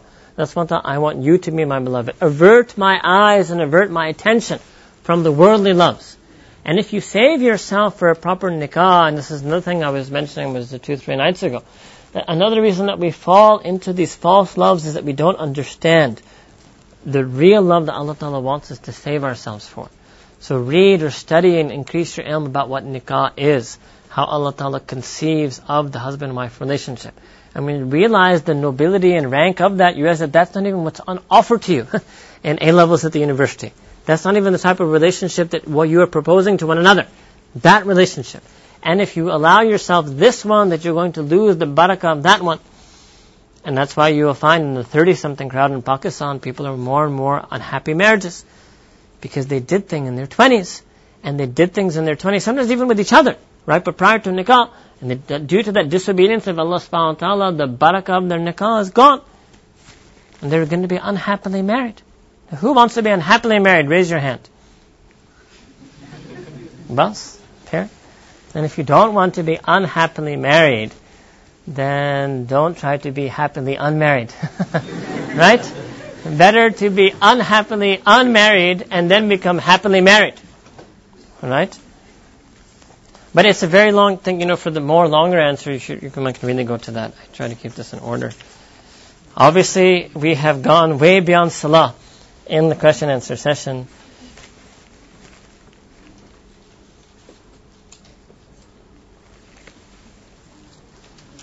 The drawing of the line in the sand, uh, this person is asking a question suggesting that no, the Quran and Sunnah has been declared sufficient for salvation, right?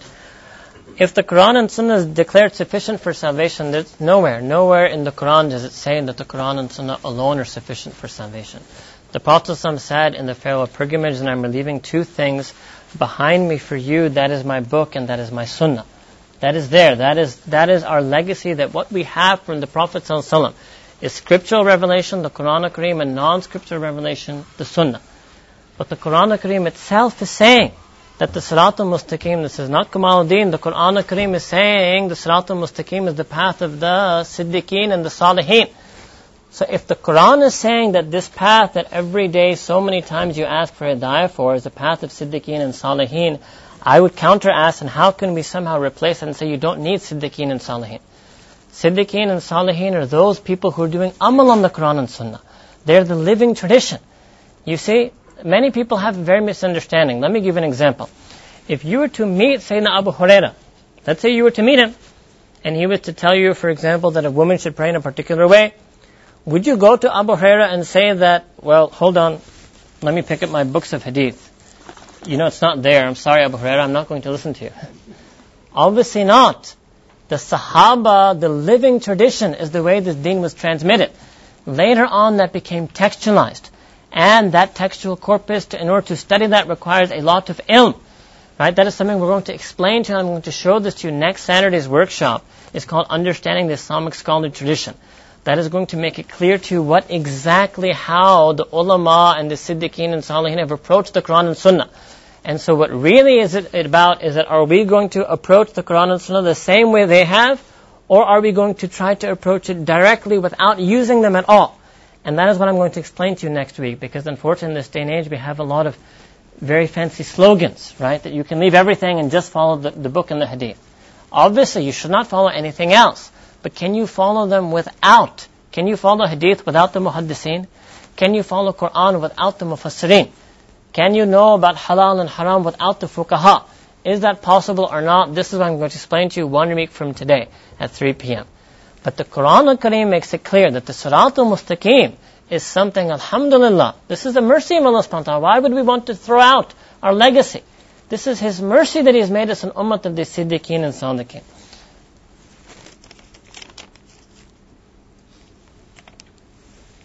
Don't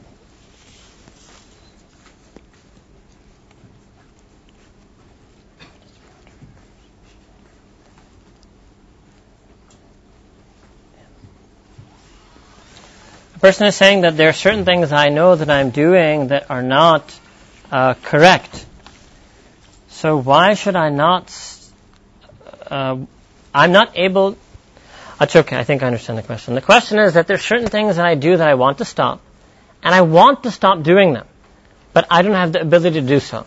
So why is it that Allah subhanahu does not given me the ability to do so? Or if Allah subhanahu has given everyone the power to overcome their sins, and what is it that I can do to activate that power inside me because I'm unable to overcome them? Alright? There are many, many things that a person can do. This is known as mujahida, as sa'i. Right? Allah subhanahu wa ta'ala says in the Quran, أَنْ insani illa masa, that a person will not have anything except that he makes sa'i, he makes effort for it. There are many, many efforts that a person can do to overcome their sin. So you are right in acknowledging and, and identifying that Allah subhanahu wa ta'ala can and will inshallah give all of us the power to overcome our sin. Absolute power belongs only to Allah, la hawla wa la quwwata illa billah. But if you turn to Allah subhanahu wa ta'ala in sincere repentance, then He can create a makhraj, or an exit for our sin. So the number one thing is to turn to Him even more, because Allah subhanahu wa ta'ala said in the Quran referring to the nafs amara, Inna nafsa la amaratum bisu. That really the nafs commands you to do evil illa rabbi except for that person who Allah Ta'ala sent His mercy on. So it means that basically I'm going to be overpowered by my nafs rather than the other way around. Except when Allah Ta'ala sends His mercy on me. So that is another wonderful thing about this month of Ramadan, that this month is a month of mercy. If I can somehow do certain amal salih to make myself a magnet for Allah's mercy, then when I get that mercy, Allah will extract me from my sins.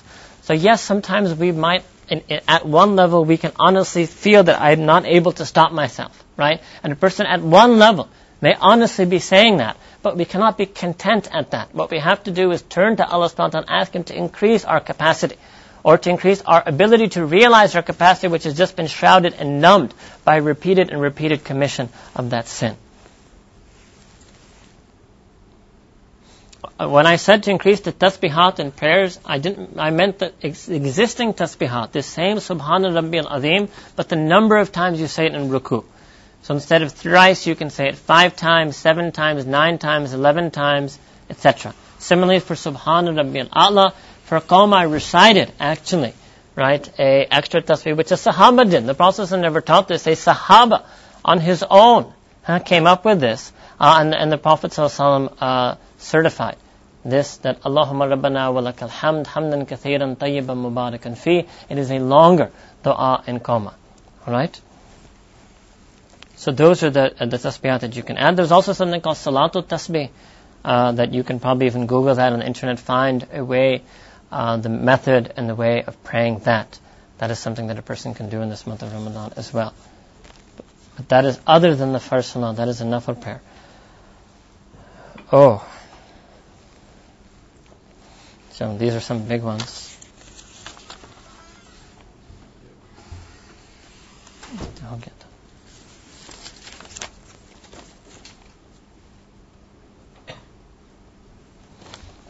This is also a big one. Okay. If the purpose of salah is the dhikr of Allah subhanahu wa ta'ala, then why do we have to follow a specific series of postures? Why can, why can we not just pray through anyway? Alright, certainly if Allah subhanahu wa ta'ala said, wa aqimu salatul li that is not the only teaching in the Quran Kareem about salah. You should also be very careful about we can never pluck one ayah or pluck one hadith and make that one verse, that one hadith, the sole basis of our understanding of an entire phenomenon. We started with that ayah today because today the purpose of today's session was how to bring that zikr of Allah back into our prayer. However, prayer is not just mutlaq zikr. We have to pray the way the Prophet ﷺ instructed us to pray. Right? we have to pray in the way that Allah Ta'ala wants us to pray. This is the shan of Allah subhanahu ta'ala that we cannot come to Allah Ta'ala on our own terms. This is His Majesty, His Lordship that we must come to Him on the terms that He dictates to us.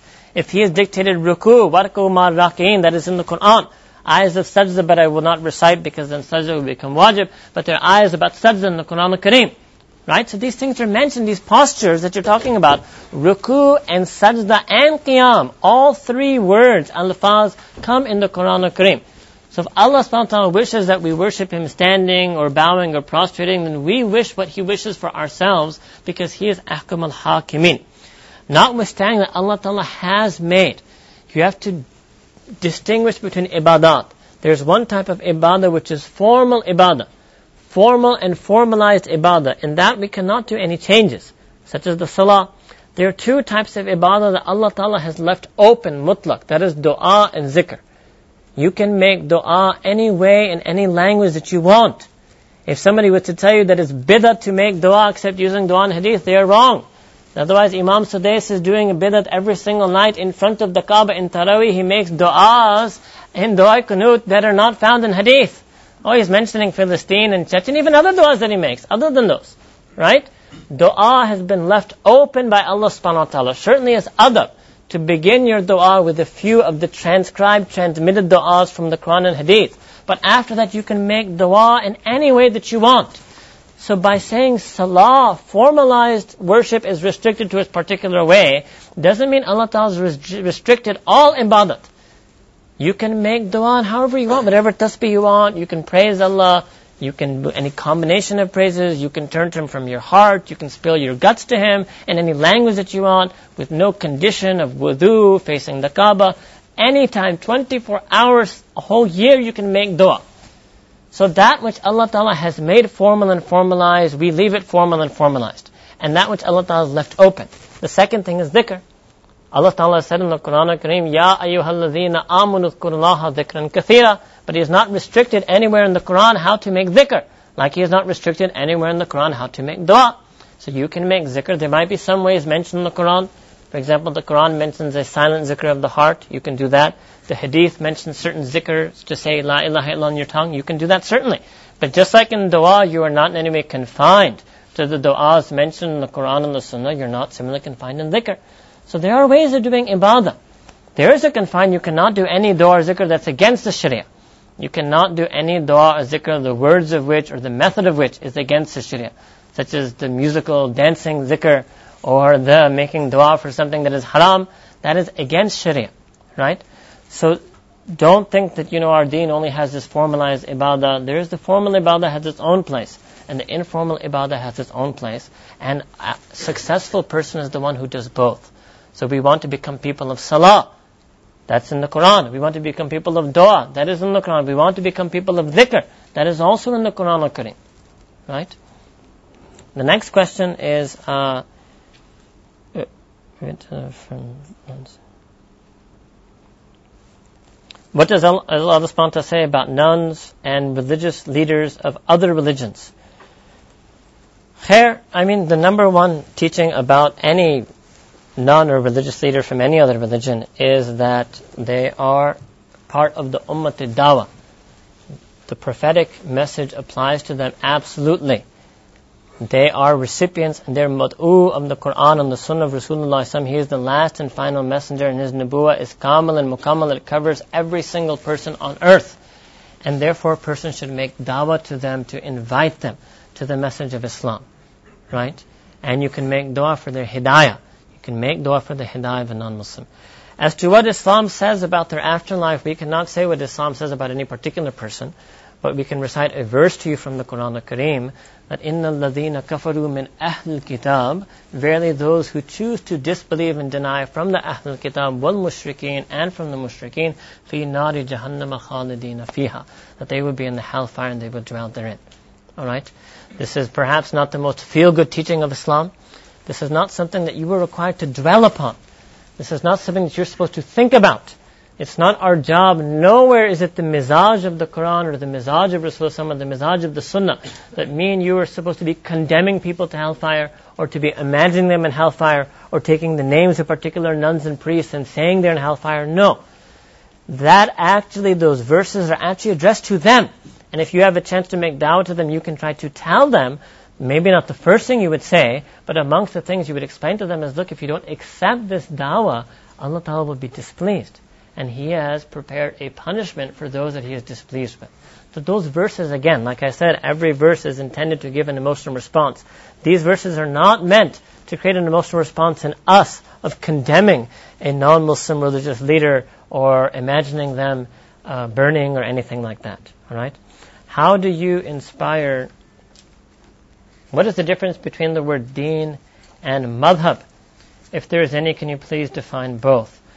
The word deen refers to the complete package, the whole deen of this, the whole deen, which name of which is Islam, In the hadith of the Prophet in Bukhari and Muslim, he mentioned four components of this Islam, Iman, Ihsan, and understanding of the hour and of the end of time. Alright?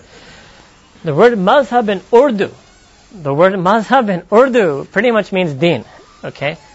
We'll say wo Christian mazhab ka hai, wo Jewish mazhab ka hai. And the word Arabic madhab comes from the Arabic verb dhahaba, which means to go which means a particular legal methodology. It is not a sect.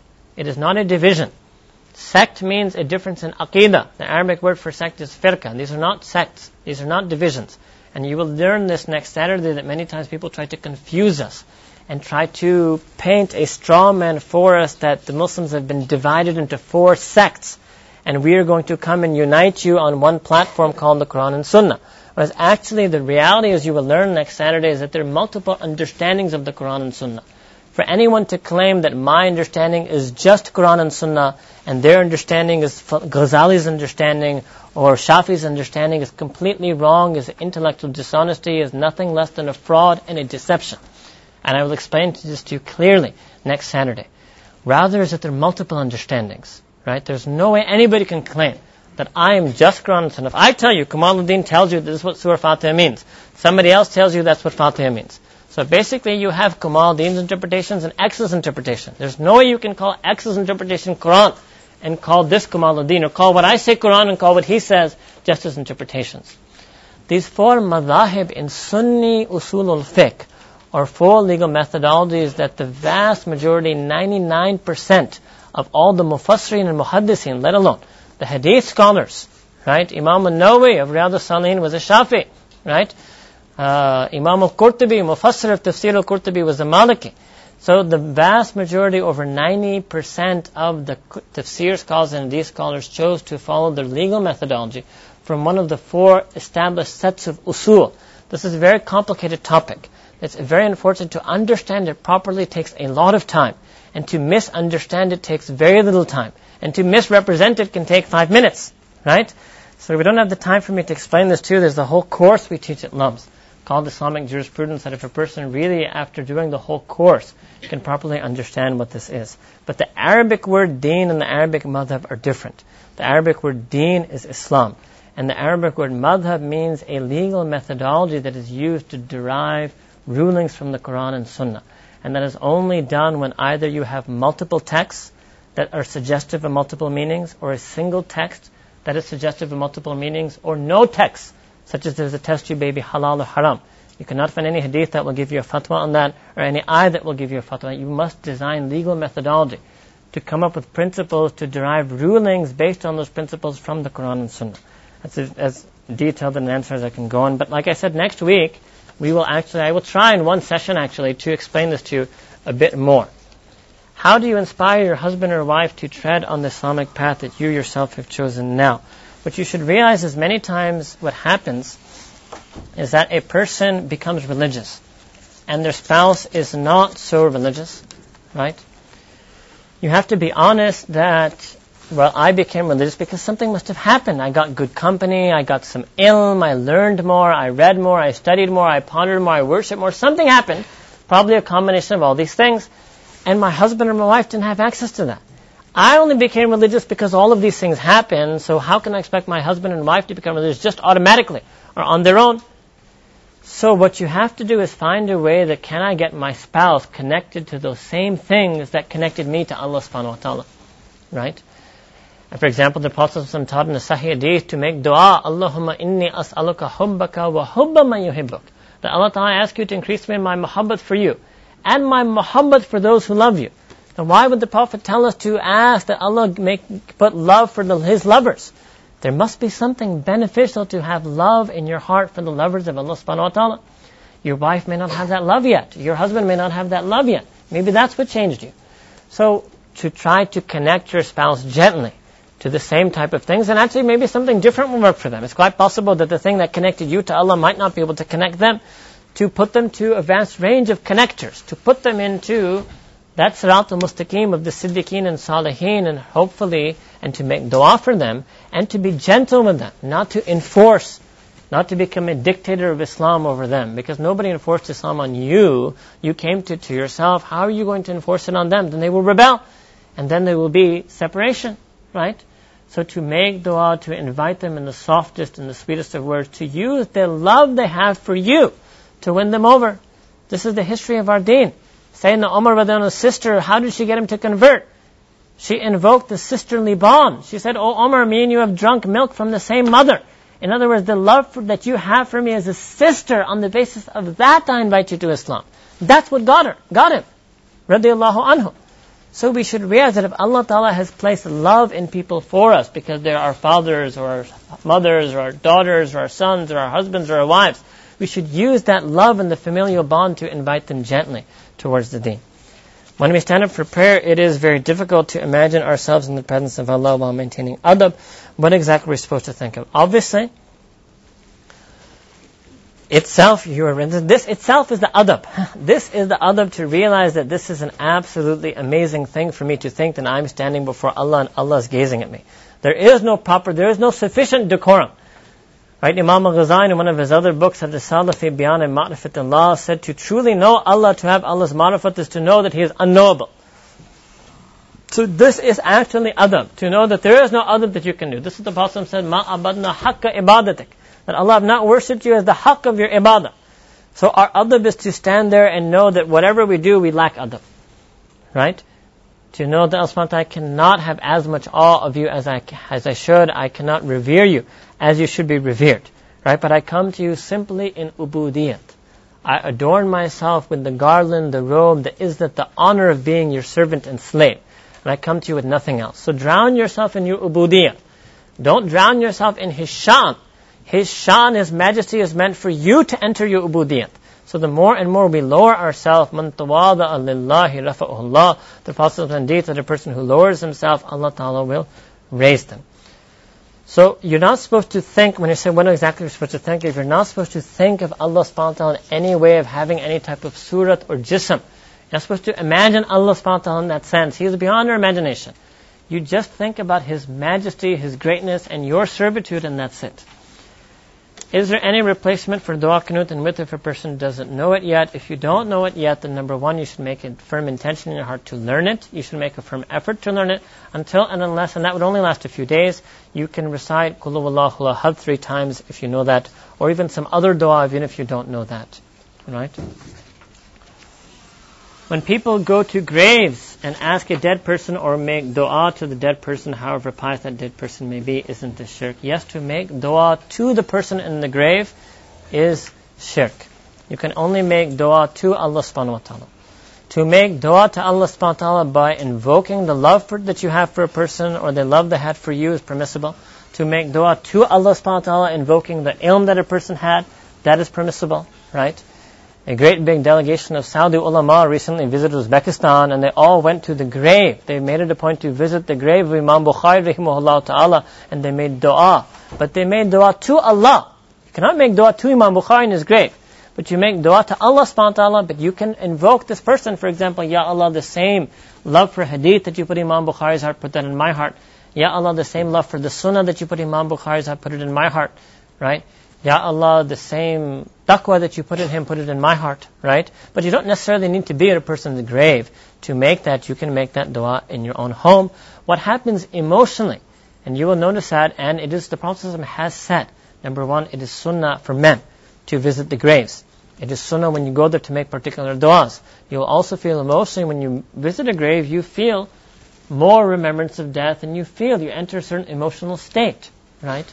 Uh, and so if you can use that emotional state for dua, that is a good thing. That is a good thing, but you cannot make dua to the person in the grave. Dua can only be made to Allah subhanahu wa ta'ala.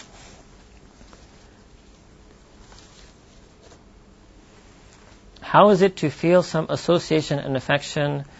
The word the person used here is saint. Saint is a Christian concept. There's no concept of saints in Islam. There is a word in the Quran Kareem, awliya. The singular of that is wali.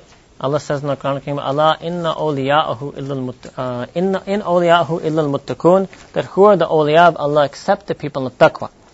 So we don't like to use this word saint in English. You will say rather stick to the Arabic who are the awliya, or in English equivalent be who are going to be those close friends to Allah subhanahu wa ta'ala, the beloveds of Allah. Right? to have association and affection with them in this life is not only permissible, it is commanded by Allah subhanahu wa ta'ala in the Quran when He says, Kunu ma sadiqin. It is not commanded for a particular class of people. There might be people who call themselves saints. So the real question is, who are the sadiqin? Right? If you take my definition that sadiqin equals awliya equals muttaqun, which is a definition within the Quran, then Allah Ta'ala has commanded us to keep their company. Right? Uh, not to ask prayer to them, yes, you should not pray to them. But feel for them, I already mentioned this to you, that Allah, the Prophet taught us in a dua, that we should ask Allah that He make us love His lovers. So certainly His awliya are not just His lovers, but they are His beloveds. So you should have a love for them, and you should learn from them, and you should benefit from them, right? Uh, and, and then the notion, how is it to feel affection for those who have passed away? Certainly we love all the awliya who passed away. Imam Shafi, Imam Bukhari, Sheikh Abdul Qadir Jilani. These are all the awliya of Allah subhanahu wa ta'ala. We have love for them. And the way you want to show that love is to be true to their legacy. Be true to their mission that they sacrifice their whole life to bring the deen of Islam into the hearts of people. So if you're really a lover of any of them, you will be true to your love and you will try to bring the deen of Islam into your heart. We're not even taking hands. We have so many. It might be some of the men, but what about those people in the world who have been advised about some proper? Yeah, this question. Those people who have never reached the message of Islam, then the theologians say that they will be judged on the basic message of Tawheed. Then the question asks that those people who have received an incorrect message of Islam, uh, if you receive, if some, Allahu Alam, really what that means. One notion is that a human being is responsible themselves to try to seek for the truth, right? There might be a person who received an incorrect message of Islam. The question is, was it possible for them to get the correct message? If it was possible for them and they chose not to do so, then they are liable for that. Ignorance is not necessarily an excuse in Islam. But Allah knows best, right? Rather than whatever happens to such people, the only way it affects me and you is that we know the only teaching relevance this has for us is that we have to, number one, become better representatives of Islam so people don't get an incorrect perception of Islam, and number two, try to increase our efforts as individuals, as an ummah, as dawah. That's it. We're not responsible or tasked in Islam in any way to identify a hard and fast theological position as to what exactly is the correct, who has gotten what level of message of Islam and who is responsible at what level and to try to assign people slots in Jannat and Jannah is not our place. It's better actually for you just to assume that none of them got the correct message and all of them need our dawah. That is the safest course, that is the best course, and that is a course that would have relevance to us. Yes. Uh, like uh, last one in Brazil, uh, some Indians they were discovered and they had no past con- contact. You should buy a plane ticket to Brazil and go spread Islam to them. And they had no past contact with the human society, and they never got. Uh, if yes, sure. So any one of them who had died before you get a chance to meet them, right? Uh, any one of their parents or forefathers who passed away, then they will be judged by Allah subhanahu wa ta'ala. Some you see, the Quran makes this clear that every human being, including those Brazilians, Amazon, Kalahari, Aborigines, all of them, every human being's soul was gathered in front of Allah subhanahu wa ta'ala. He's mentioned this incident in the Quran Kareem that he gathered all of the human arwah and asked them a question, Alastu bi rabbikum, am I not your Rabb? So their ruh has the ability to recognize Allah subhanahu wa ta'ala as their Rabb. So the seed of Tawheed is planted in everybody's heart. Still, that's Allah Ta'ala's domain, to what extent He will choose to call anybody to account for that tawheed, right? Many scholars have taken this position, that they would be judged at least to whether they came to a belief in one Allah, right? Either way, news reports such as that again, the effect, the effect that should have on you is not philosophical theology. We're not, ta- that's not our job on earth. You can either buy the plane ticket, you can fund the plane ticket, right? You can send them some material, that's what you can do. इस पर गौर करना कि उसको बाप जो पहले मरा था वो जन्नत में जाएगा या जहन्नम में जाएगा ये बस वक्त ज़ाहिर करने वाली बात राइट ठीक है But at a more serious note, it's important to know that our deen does not tell us to do this. our deen does not tell us. That's not our job, that's Allah Ta'ala. He is the Malik of the Yawmiddin. Don't try to be Malik of the Yawmiddin now. Right? We sometimes say jokingly, it's Allah's mercy that insano ke haath mein button nahi diya. Insano ke haath mein button diya tha, to pata nahi kaun kya button press karta. Right? We are so love to accuse one another, slander one another, falah is doing bid'ah, falah is shirk, falah is kafir, falah is this, falah is that. Right? Alhamdulillah, Allah Ta'ala will have the button on the Day of Judgment. As long as you do amal on the deen sincerely, it's between you and Allah subhanahu wa ta'ala. Alright? Sure. Bas? Yes?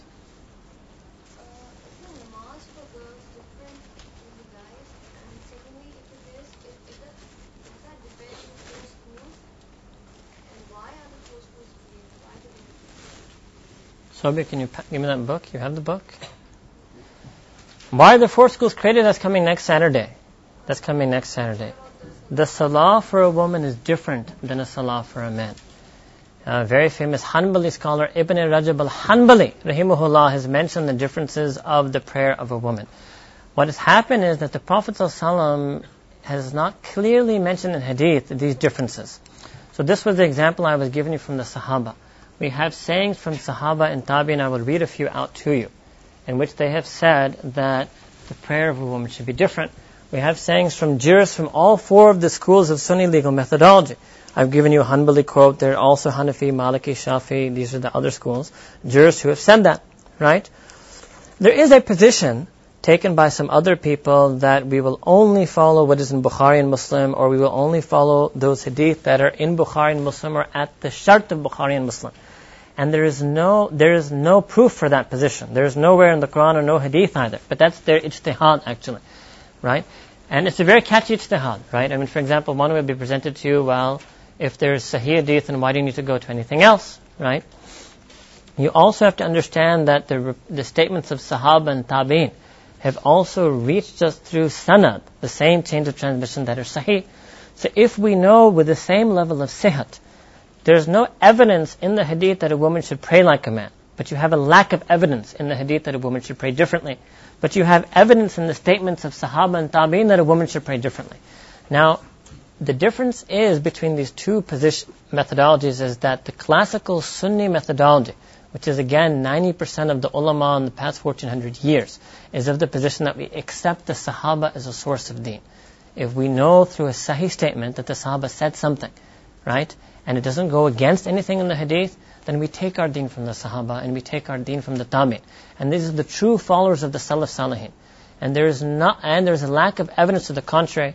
You will not find a single statement from any Sahaba, Tabi, or Tabai Tabi'in who says that a woman should pray like a man. This concept came much, much later, many centuries later. But everybody has a choice, right? So you can follow a person at 800 Hijri, you can follow a Sahaba, you can follow a Tabi. That is your own free will right? I will not do the intellectual dishonesty and tell you only one thing as farz, and I would ask you to stay away completely from such people who do the intellectual dishonesty and try to tell you that the position of one ninth century Hijri scholar alone, and certainly he has many students and followers since then, but the original position was developed by him that that alone as far as in any other way of praying is against the deen. So let, I will read out to you some such sayings. So this should become clear. And this is a good example of uh, you know a good example of how robust Islamic scholarship is. So you can consider this a prelude to next Saturday's session. All right.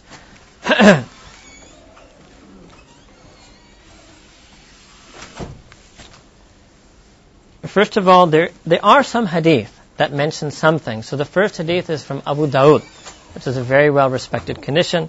Yazid ibn Habib reports that the Prophet passed by two women who were praying salah he said to them, when you prostrate, let, when you do sajda, let part of your body cling to the earth, for women are unlike men in this regard. One hadith from Abu Dawud. Second, there's a hadith, but this hadith is zaif. I will say up front myself that the second hadith that I'm going to mention to you is zaif. What exactly zaif hadith is, I'm going to explain that to you next Saturday. No, no, no. It's not weak. I'll explain to you what it is next Saturday. What zaif is. Alright? Abdullah ibn Umar anhu narrates that the Prophet said that when a woman sits in salah, she should place one thigh. What's going to happen is this hadith is going to be corroborated by sahih statements from the Sahaba. So a hadith in itself being weak does not mean the content of that hadith is not valid.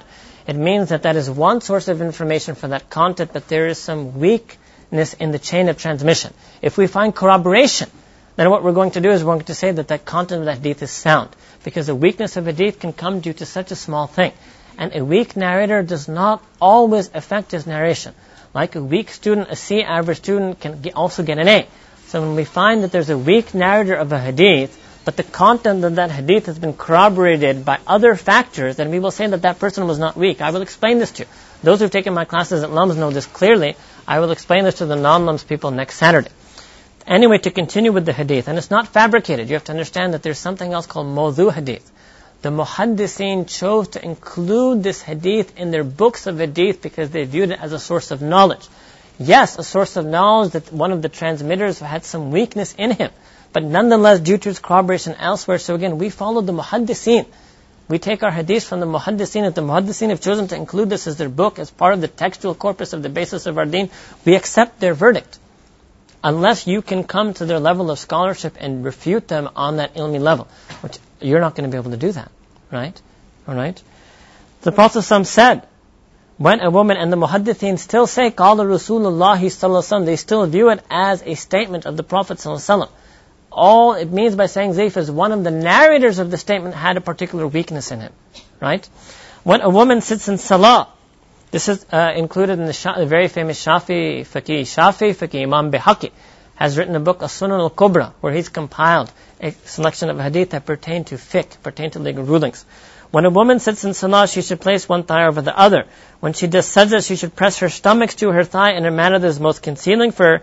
Indeed, Allah looks at her saying, O my angels, I make you witness that I have forgiven her.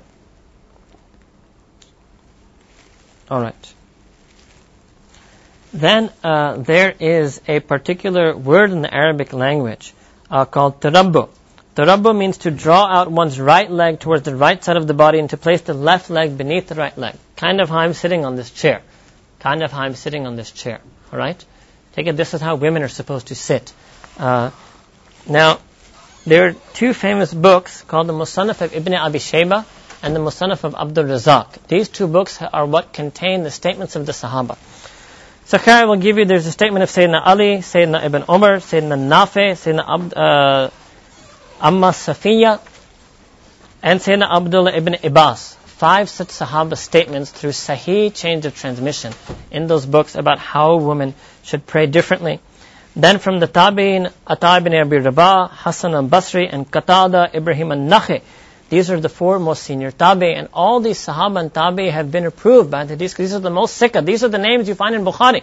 Qatada, Ibrahim al-Nakhi, and all of these statements, Hassan al-Basri, all of these famous, these two books, which are the books that are considered to contain the sahih reports of the sahaba and tabi. Again called Musannaf ibn Shayba and Musannaf Abdul Razak. So there are two pages of that here. Imam Bayhaqi, then concludes, right, in, in, when in his section of his hadith book, Sunan al-Kubra, he adds his own statement. Very famous uh, Shafi faqih, far earlier than the later people, right? All of the laws of salah in which a woman differs from a man are based on the principle of concealment. This means that the woman is instructed to do all that which is more concealing for her. The following chapters of hadith explain this meaning in detail. This is his introduction, Then he mentions, he quotes all these hadith, right? So those hadith, some of which are sound, some of which are weak, then the sayings of the Sahaba and Tabi'in. Next saying of the jurist, Ibn Qudama al-Maqdisi al-Hanbali quotes Imam Ahmad bin Hanbal in the most famous book of Hanbali fiqh al-Mughni uh, that I consider sadl. Sadl is also a, a particular position of a woman uh, to, for a woman to be better. When a woman prays salah, she should do ihtifaz and do sadl. Ihtifaz, tarabbu, sadl, these are all the different ways that a woman sits in her prayer. Alright? Uh, Imam Ahmad, there's a book narrated by, by Imam Ahmad from his son called The Masail of Imam Ahmad. This was written by his son, which contains the legal rulings of his father. Imam Ahmad was asked about how a woman should do sajda and said for tashahud. He said she should do whatever is more concealing for her. He added she should do tarabbu and tashahud and draw her legs to one side. Here, there are many other things here. I mean, I don't want to spend too much time on one person's question, right? But this is something I will explain to you even more next Saturday, right? So it is I still will not close the door. A person can choose to leave the Sahaba, leave the Tabi'in, leave the Fuqaha. I cannot say that is farce. I can just tell you that it has been the ghalib amal of this ummah that we accept the Sahaba, Tabi'in, Mufassirin, Muhaddisin, and Fuqaha as a source for our deen. If somebody says, I will only do it if I see hadith in Bukhari and Muslim, That's their choice, right? But that's not a choice that the muhaddiseen themselves made. Imam Bayhaqi, one of the biggest hadith scholars, muhaddiseen themselves didn't say this. Imam Muslim himself has said, I'll bring that and I'll show that to you also next Saturday. Imam Muslim himself said that I have not tried in any way to collect all the Sahih hadith in my collection. I just wanted to have one collection that is concise that only had Sahih hadith. Do not think that my book is the be all and end all of hadith. But again, because there's lots of confusion in Pakistan and people take advantage of people's confusion and they toss out to them this rope of seeming singularity and unity where yet it's just yet another division. At the very least, we would say what's extremely wrong is to go to someone and tell them that the way they're praying is wrong. And this is what happens, unfortunately, quite a bit amongst women. There are some women who will come up to you and say the way you're praying is wrong, and they will say the way you're praying is against the sunnah. So actually what they should say is Abdul Razak, Ibn Abi Shayba compiled books that are against the sunnah. Hassan al-Basri, Ibrahim al-Nakhi, Qatada, and these tabi'in were against the sunnah. Sayyidina Ali radiallahu Ibn Umar anhuma, and the other sahabas names I took, they were against the sunnah. Imam Bayhaqi, he's a muhaddis, he was against the sunnah. Imam Ahmad bin Hanbal, a muhaddis in fiqh, he was against the sunnah. Ibn Qudama al-Maqdisi, he was against the sunnah. And then I will add one statement to you from myself. Anybody who knowingly goes against the sunnah is a kafir. Take that fatwa from me, Mufti Kamaluddin Ahmad. So that means all these people were kuffar. It's just not possible. There's no way. It's impossible to take a position that no one say this to you, but to take a position whose logical consequences is this is unfortunately one of the biggest fitnas we're facing uh, in the ummah right now. And something new wasn't there before. It wasn't there before. The ummah lived in harmony. These four legal madhab lived in mutual love and respect. There were some extremists in them. There's always, in any academic activity, you find it in academics, and I'll show you examples in economics and political science. Oh, political science profs of mine in Chicago hated each other. There's always extremism in academics. There's always envy, hasad amongst academics. It's unfortunate, right? Oh, you should read the life of Imam Bukhari, you will learn something. What happened to him and how he passed away. Read the life of Abu Hanifa, read the life of Ahmad bin Hanbal. These people had incredible uh, hasidin who were against them. It's unfortunate. It's humans. They were humans, right? And due to that humanity, uh, there have been people who have taken extreme positions, but overall, the majmu'ah position has always been a feeling of mutual love and respect that all those are valid because they're all derived according to valid means and from valid sources. And there's stories of tabi'in meeting one another. That, oh, why do you do this? he says, Falan Sahaba in Kufa told me. So, oh, okay, fine. Sahaba told you, no problem. A Sahaba in Medina told me this. Okay, no problem. That's how the tabi'in lived. that as long as you did something, same thing for tabi tabi'in. Oh, why did you do this? Well, Falan tabi in Cairo told me this. Oh, really? Falan tabi in Mecca told me this. So you're good too, right? As long as you are part of that chain, as long as you connect yourself back. So this much we can say that through these statements, a woman who is praying that separate prayer that women pray, that the Hanbali, Shafis, Hanbali, uh, Hanafis say. I have not found a Maliki reference yet for that. But that the Hanbalis, Hanafis, and Shafis pray, tell that women should pray differently. At least they know that I've given them a continuous and unbroken chain of transmission back to the Sahaba. And we feel that the Sahaba are the inheritors of the Sunnah. So if you're doing an amal based on the Sahaba's amal, it means you're doing Sunnah. Because the Sahaba didn't do amal against the Sunnah. I cannot accept that. I cannot accept any ideology that necessarily demands that without them ever saying it explicitly, but that is the necessary consequence of their ideology. If you take another position where you can, that position will connect you not to women in every generation, but to some women alive today, then you'll have to pick up the chalk, drop the line again on one particular person who lived again in 8, 900 Hijri, and then jump the line, and you cannot drop it. There's no evidence that the Prophet said, said a woman should pray the same. So there's lack of evidence. You can hover there. Maybe you, but maybe a person might think lack of evidence is evidence. But if you take that as a usul, I will bring you to so many positions. I will make haram halal in front of you. If you want to take that usul, that lack of evidence is evidence, right? Then, uh, then that usul will lead you to a lot of maze. So because we don't really know, we're not trained in this field, right? We don't know what usul are. But next week I will explain this to you thoroughly. You will understand thoroughly, inshallah ta'ala, at least this position. And if nothing else, we want people to hear the other side. Because there's, unfortunately, due to media, due to Saudi petrodollars, this side is being spread massively. Right? And if I can't, they have better websites than us, they have better audio than us, what can we do? Right? They have more funding than we do. Right? So all we want is for people to hear the classical position. At least maybe it'll let you appreciate it. Maybe we can learn to mutually respect one another better. Maybe we can learn to respect the other side better. Rather than engage in blanket condemnation that you're bid'ati, you're against sunnah, you're against sunnah, you're against sunnah, you pray wrong, you pray wrong, your prayer is not accepted. Allah Akbar Kabira. These are big words. If you say them on this day in this in this earth, know that you will be made to repeat them on the day of judgment. Right? There will not be anybody there to cover you on the day of judgment. You chose to say them on this word. You chose to go to someone and say that they prayed against the sunnah. Right? Say it if you're willing to repeat those words to Allah on the day of judgment. And say them this world. And we have an answer for that. I've given you an answer for that, at least for those who claim that those women who pray in a concealed way, pray the Hanbali way, and I pray the Sunnah way. Oh, for them. Imam Ahmad bin Hanbal had his position as to what is the Sunnah way for a woman to pray. Another scholar has a position as to what he thinks the Sunnah way is for a woman to pray. Say, I pray according to Ibn Taymiyyah and you pray according to Imam Ahmad bin Hanbal. That's honesty. To drop Ibn Taymiyyah and say, I pray the Sunnah way, and to drop the Sunnah and say, you pray the Hanbali way, that's dishonesty. Right? And you're free to follow whichever one you want. I have no problem. As far as I'm concerned, you're all going to Jannah. The people who condemn the fuqaha, if they're people of taqwa, they'll also be in Jannah. They'll be happy. They'll be hugging Imam Hanifa, inshallah ta'ala. Imam Hanifa and Imam Bukhari are already hugging. you can hug in this life or you can hug in the next life. The asl thing is your taqwa. So it's, that's the other unfortunate thing. That's why normally, and for the first two, three years in Pakistan, I never ever spoke on this issue. Because I had respect for the other side due to their taqwa. There are other people who lack taqwa. There are other people. Muhammadi and some other people, right? There's, there's some serious issues there. They tell you things that are totally, interest is halal, hijab is not there. They're totally, that's gone. That's different, right? But when the people of taqwa have ilmi differences, the way our people of the past resolved it is either you remain silent, you pick whichever one you want, or you want to jump in the ship. You jump in the ship with mutual respect and honesty, right?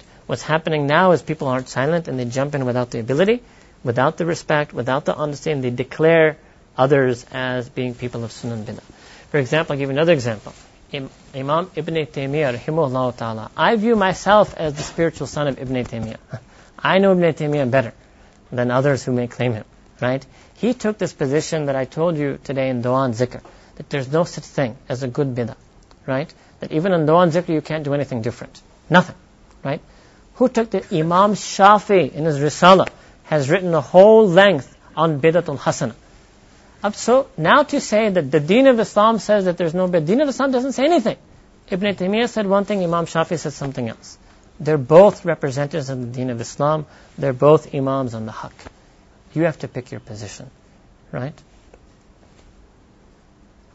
Okay. Now, again, without that ilm, you have to have trust what happens is that this other system breaks your trust. I've seen people who become totally badzan.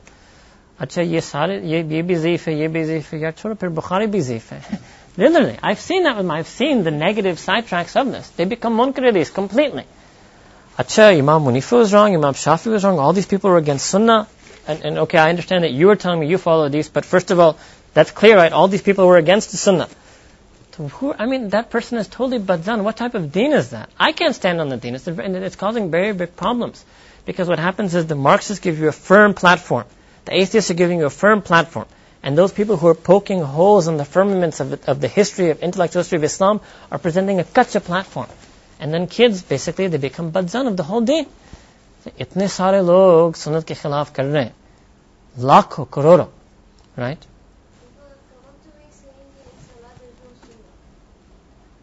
There's no sunnah. People will come up to you and say all types of things, my friend. They not just come up to you, they will broadcast TV programs into your home, they will publish literature, they will distribute cards to you, they will, what can you do? Allah, you have to equip yourself with ilm, or if you can't, you have to have itimad with ulama. Look, you're not a doctor, right? But you have taluk with mu'tabar doctors. That's what you have to do. And this is also a line. This is not a false line. This is also a line. I do not think that if somebody follows Ibn, there's only one or two things. There, actually, I've only been able to come across three things that this group has done that all four of the usul condemn.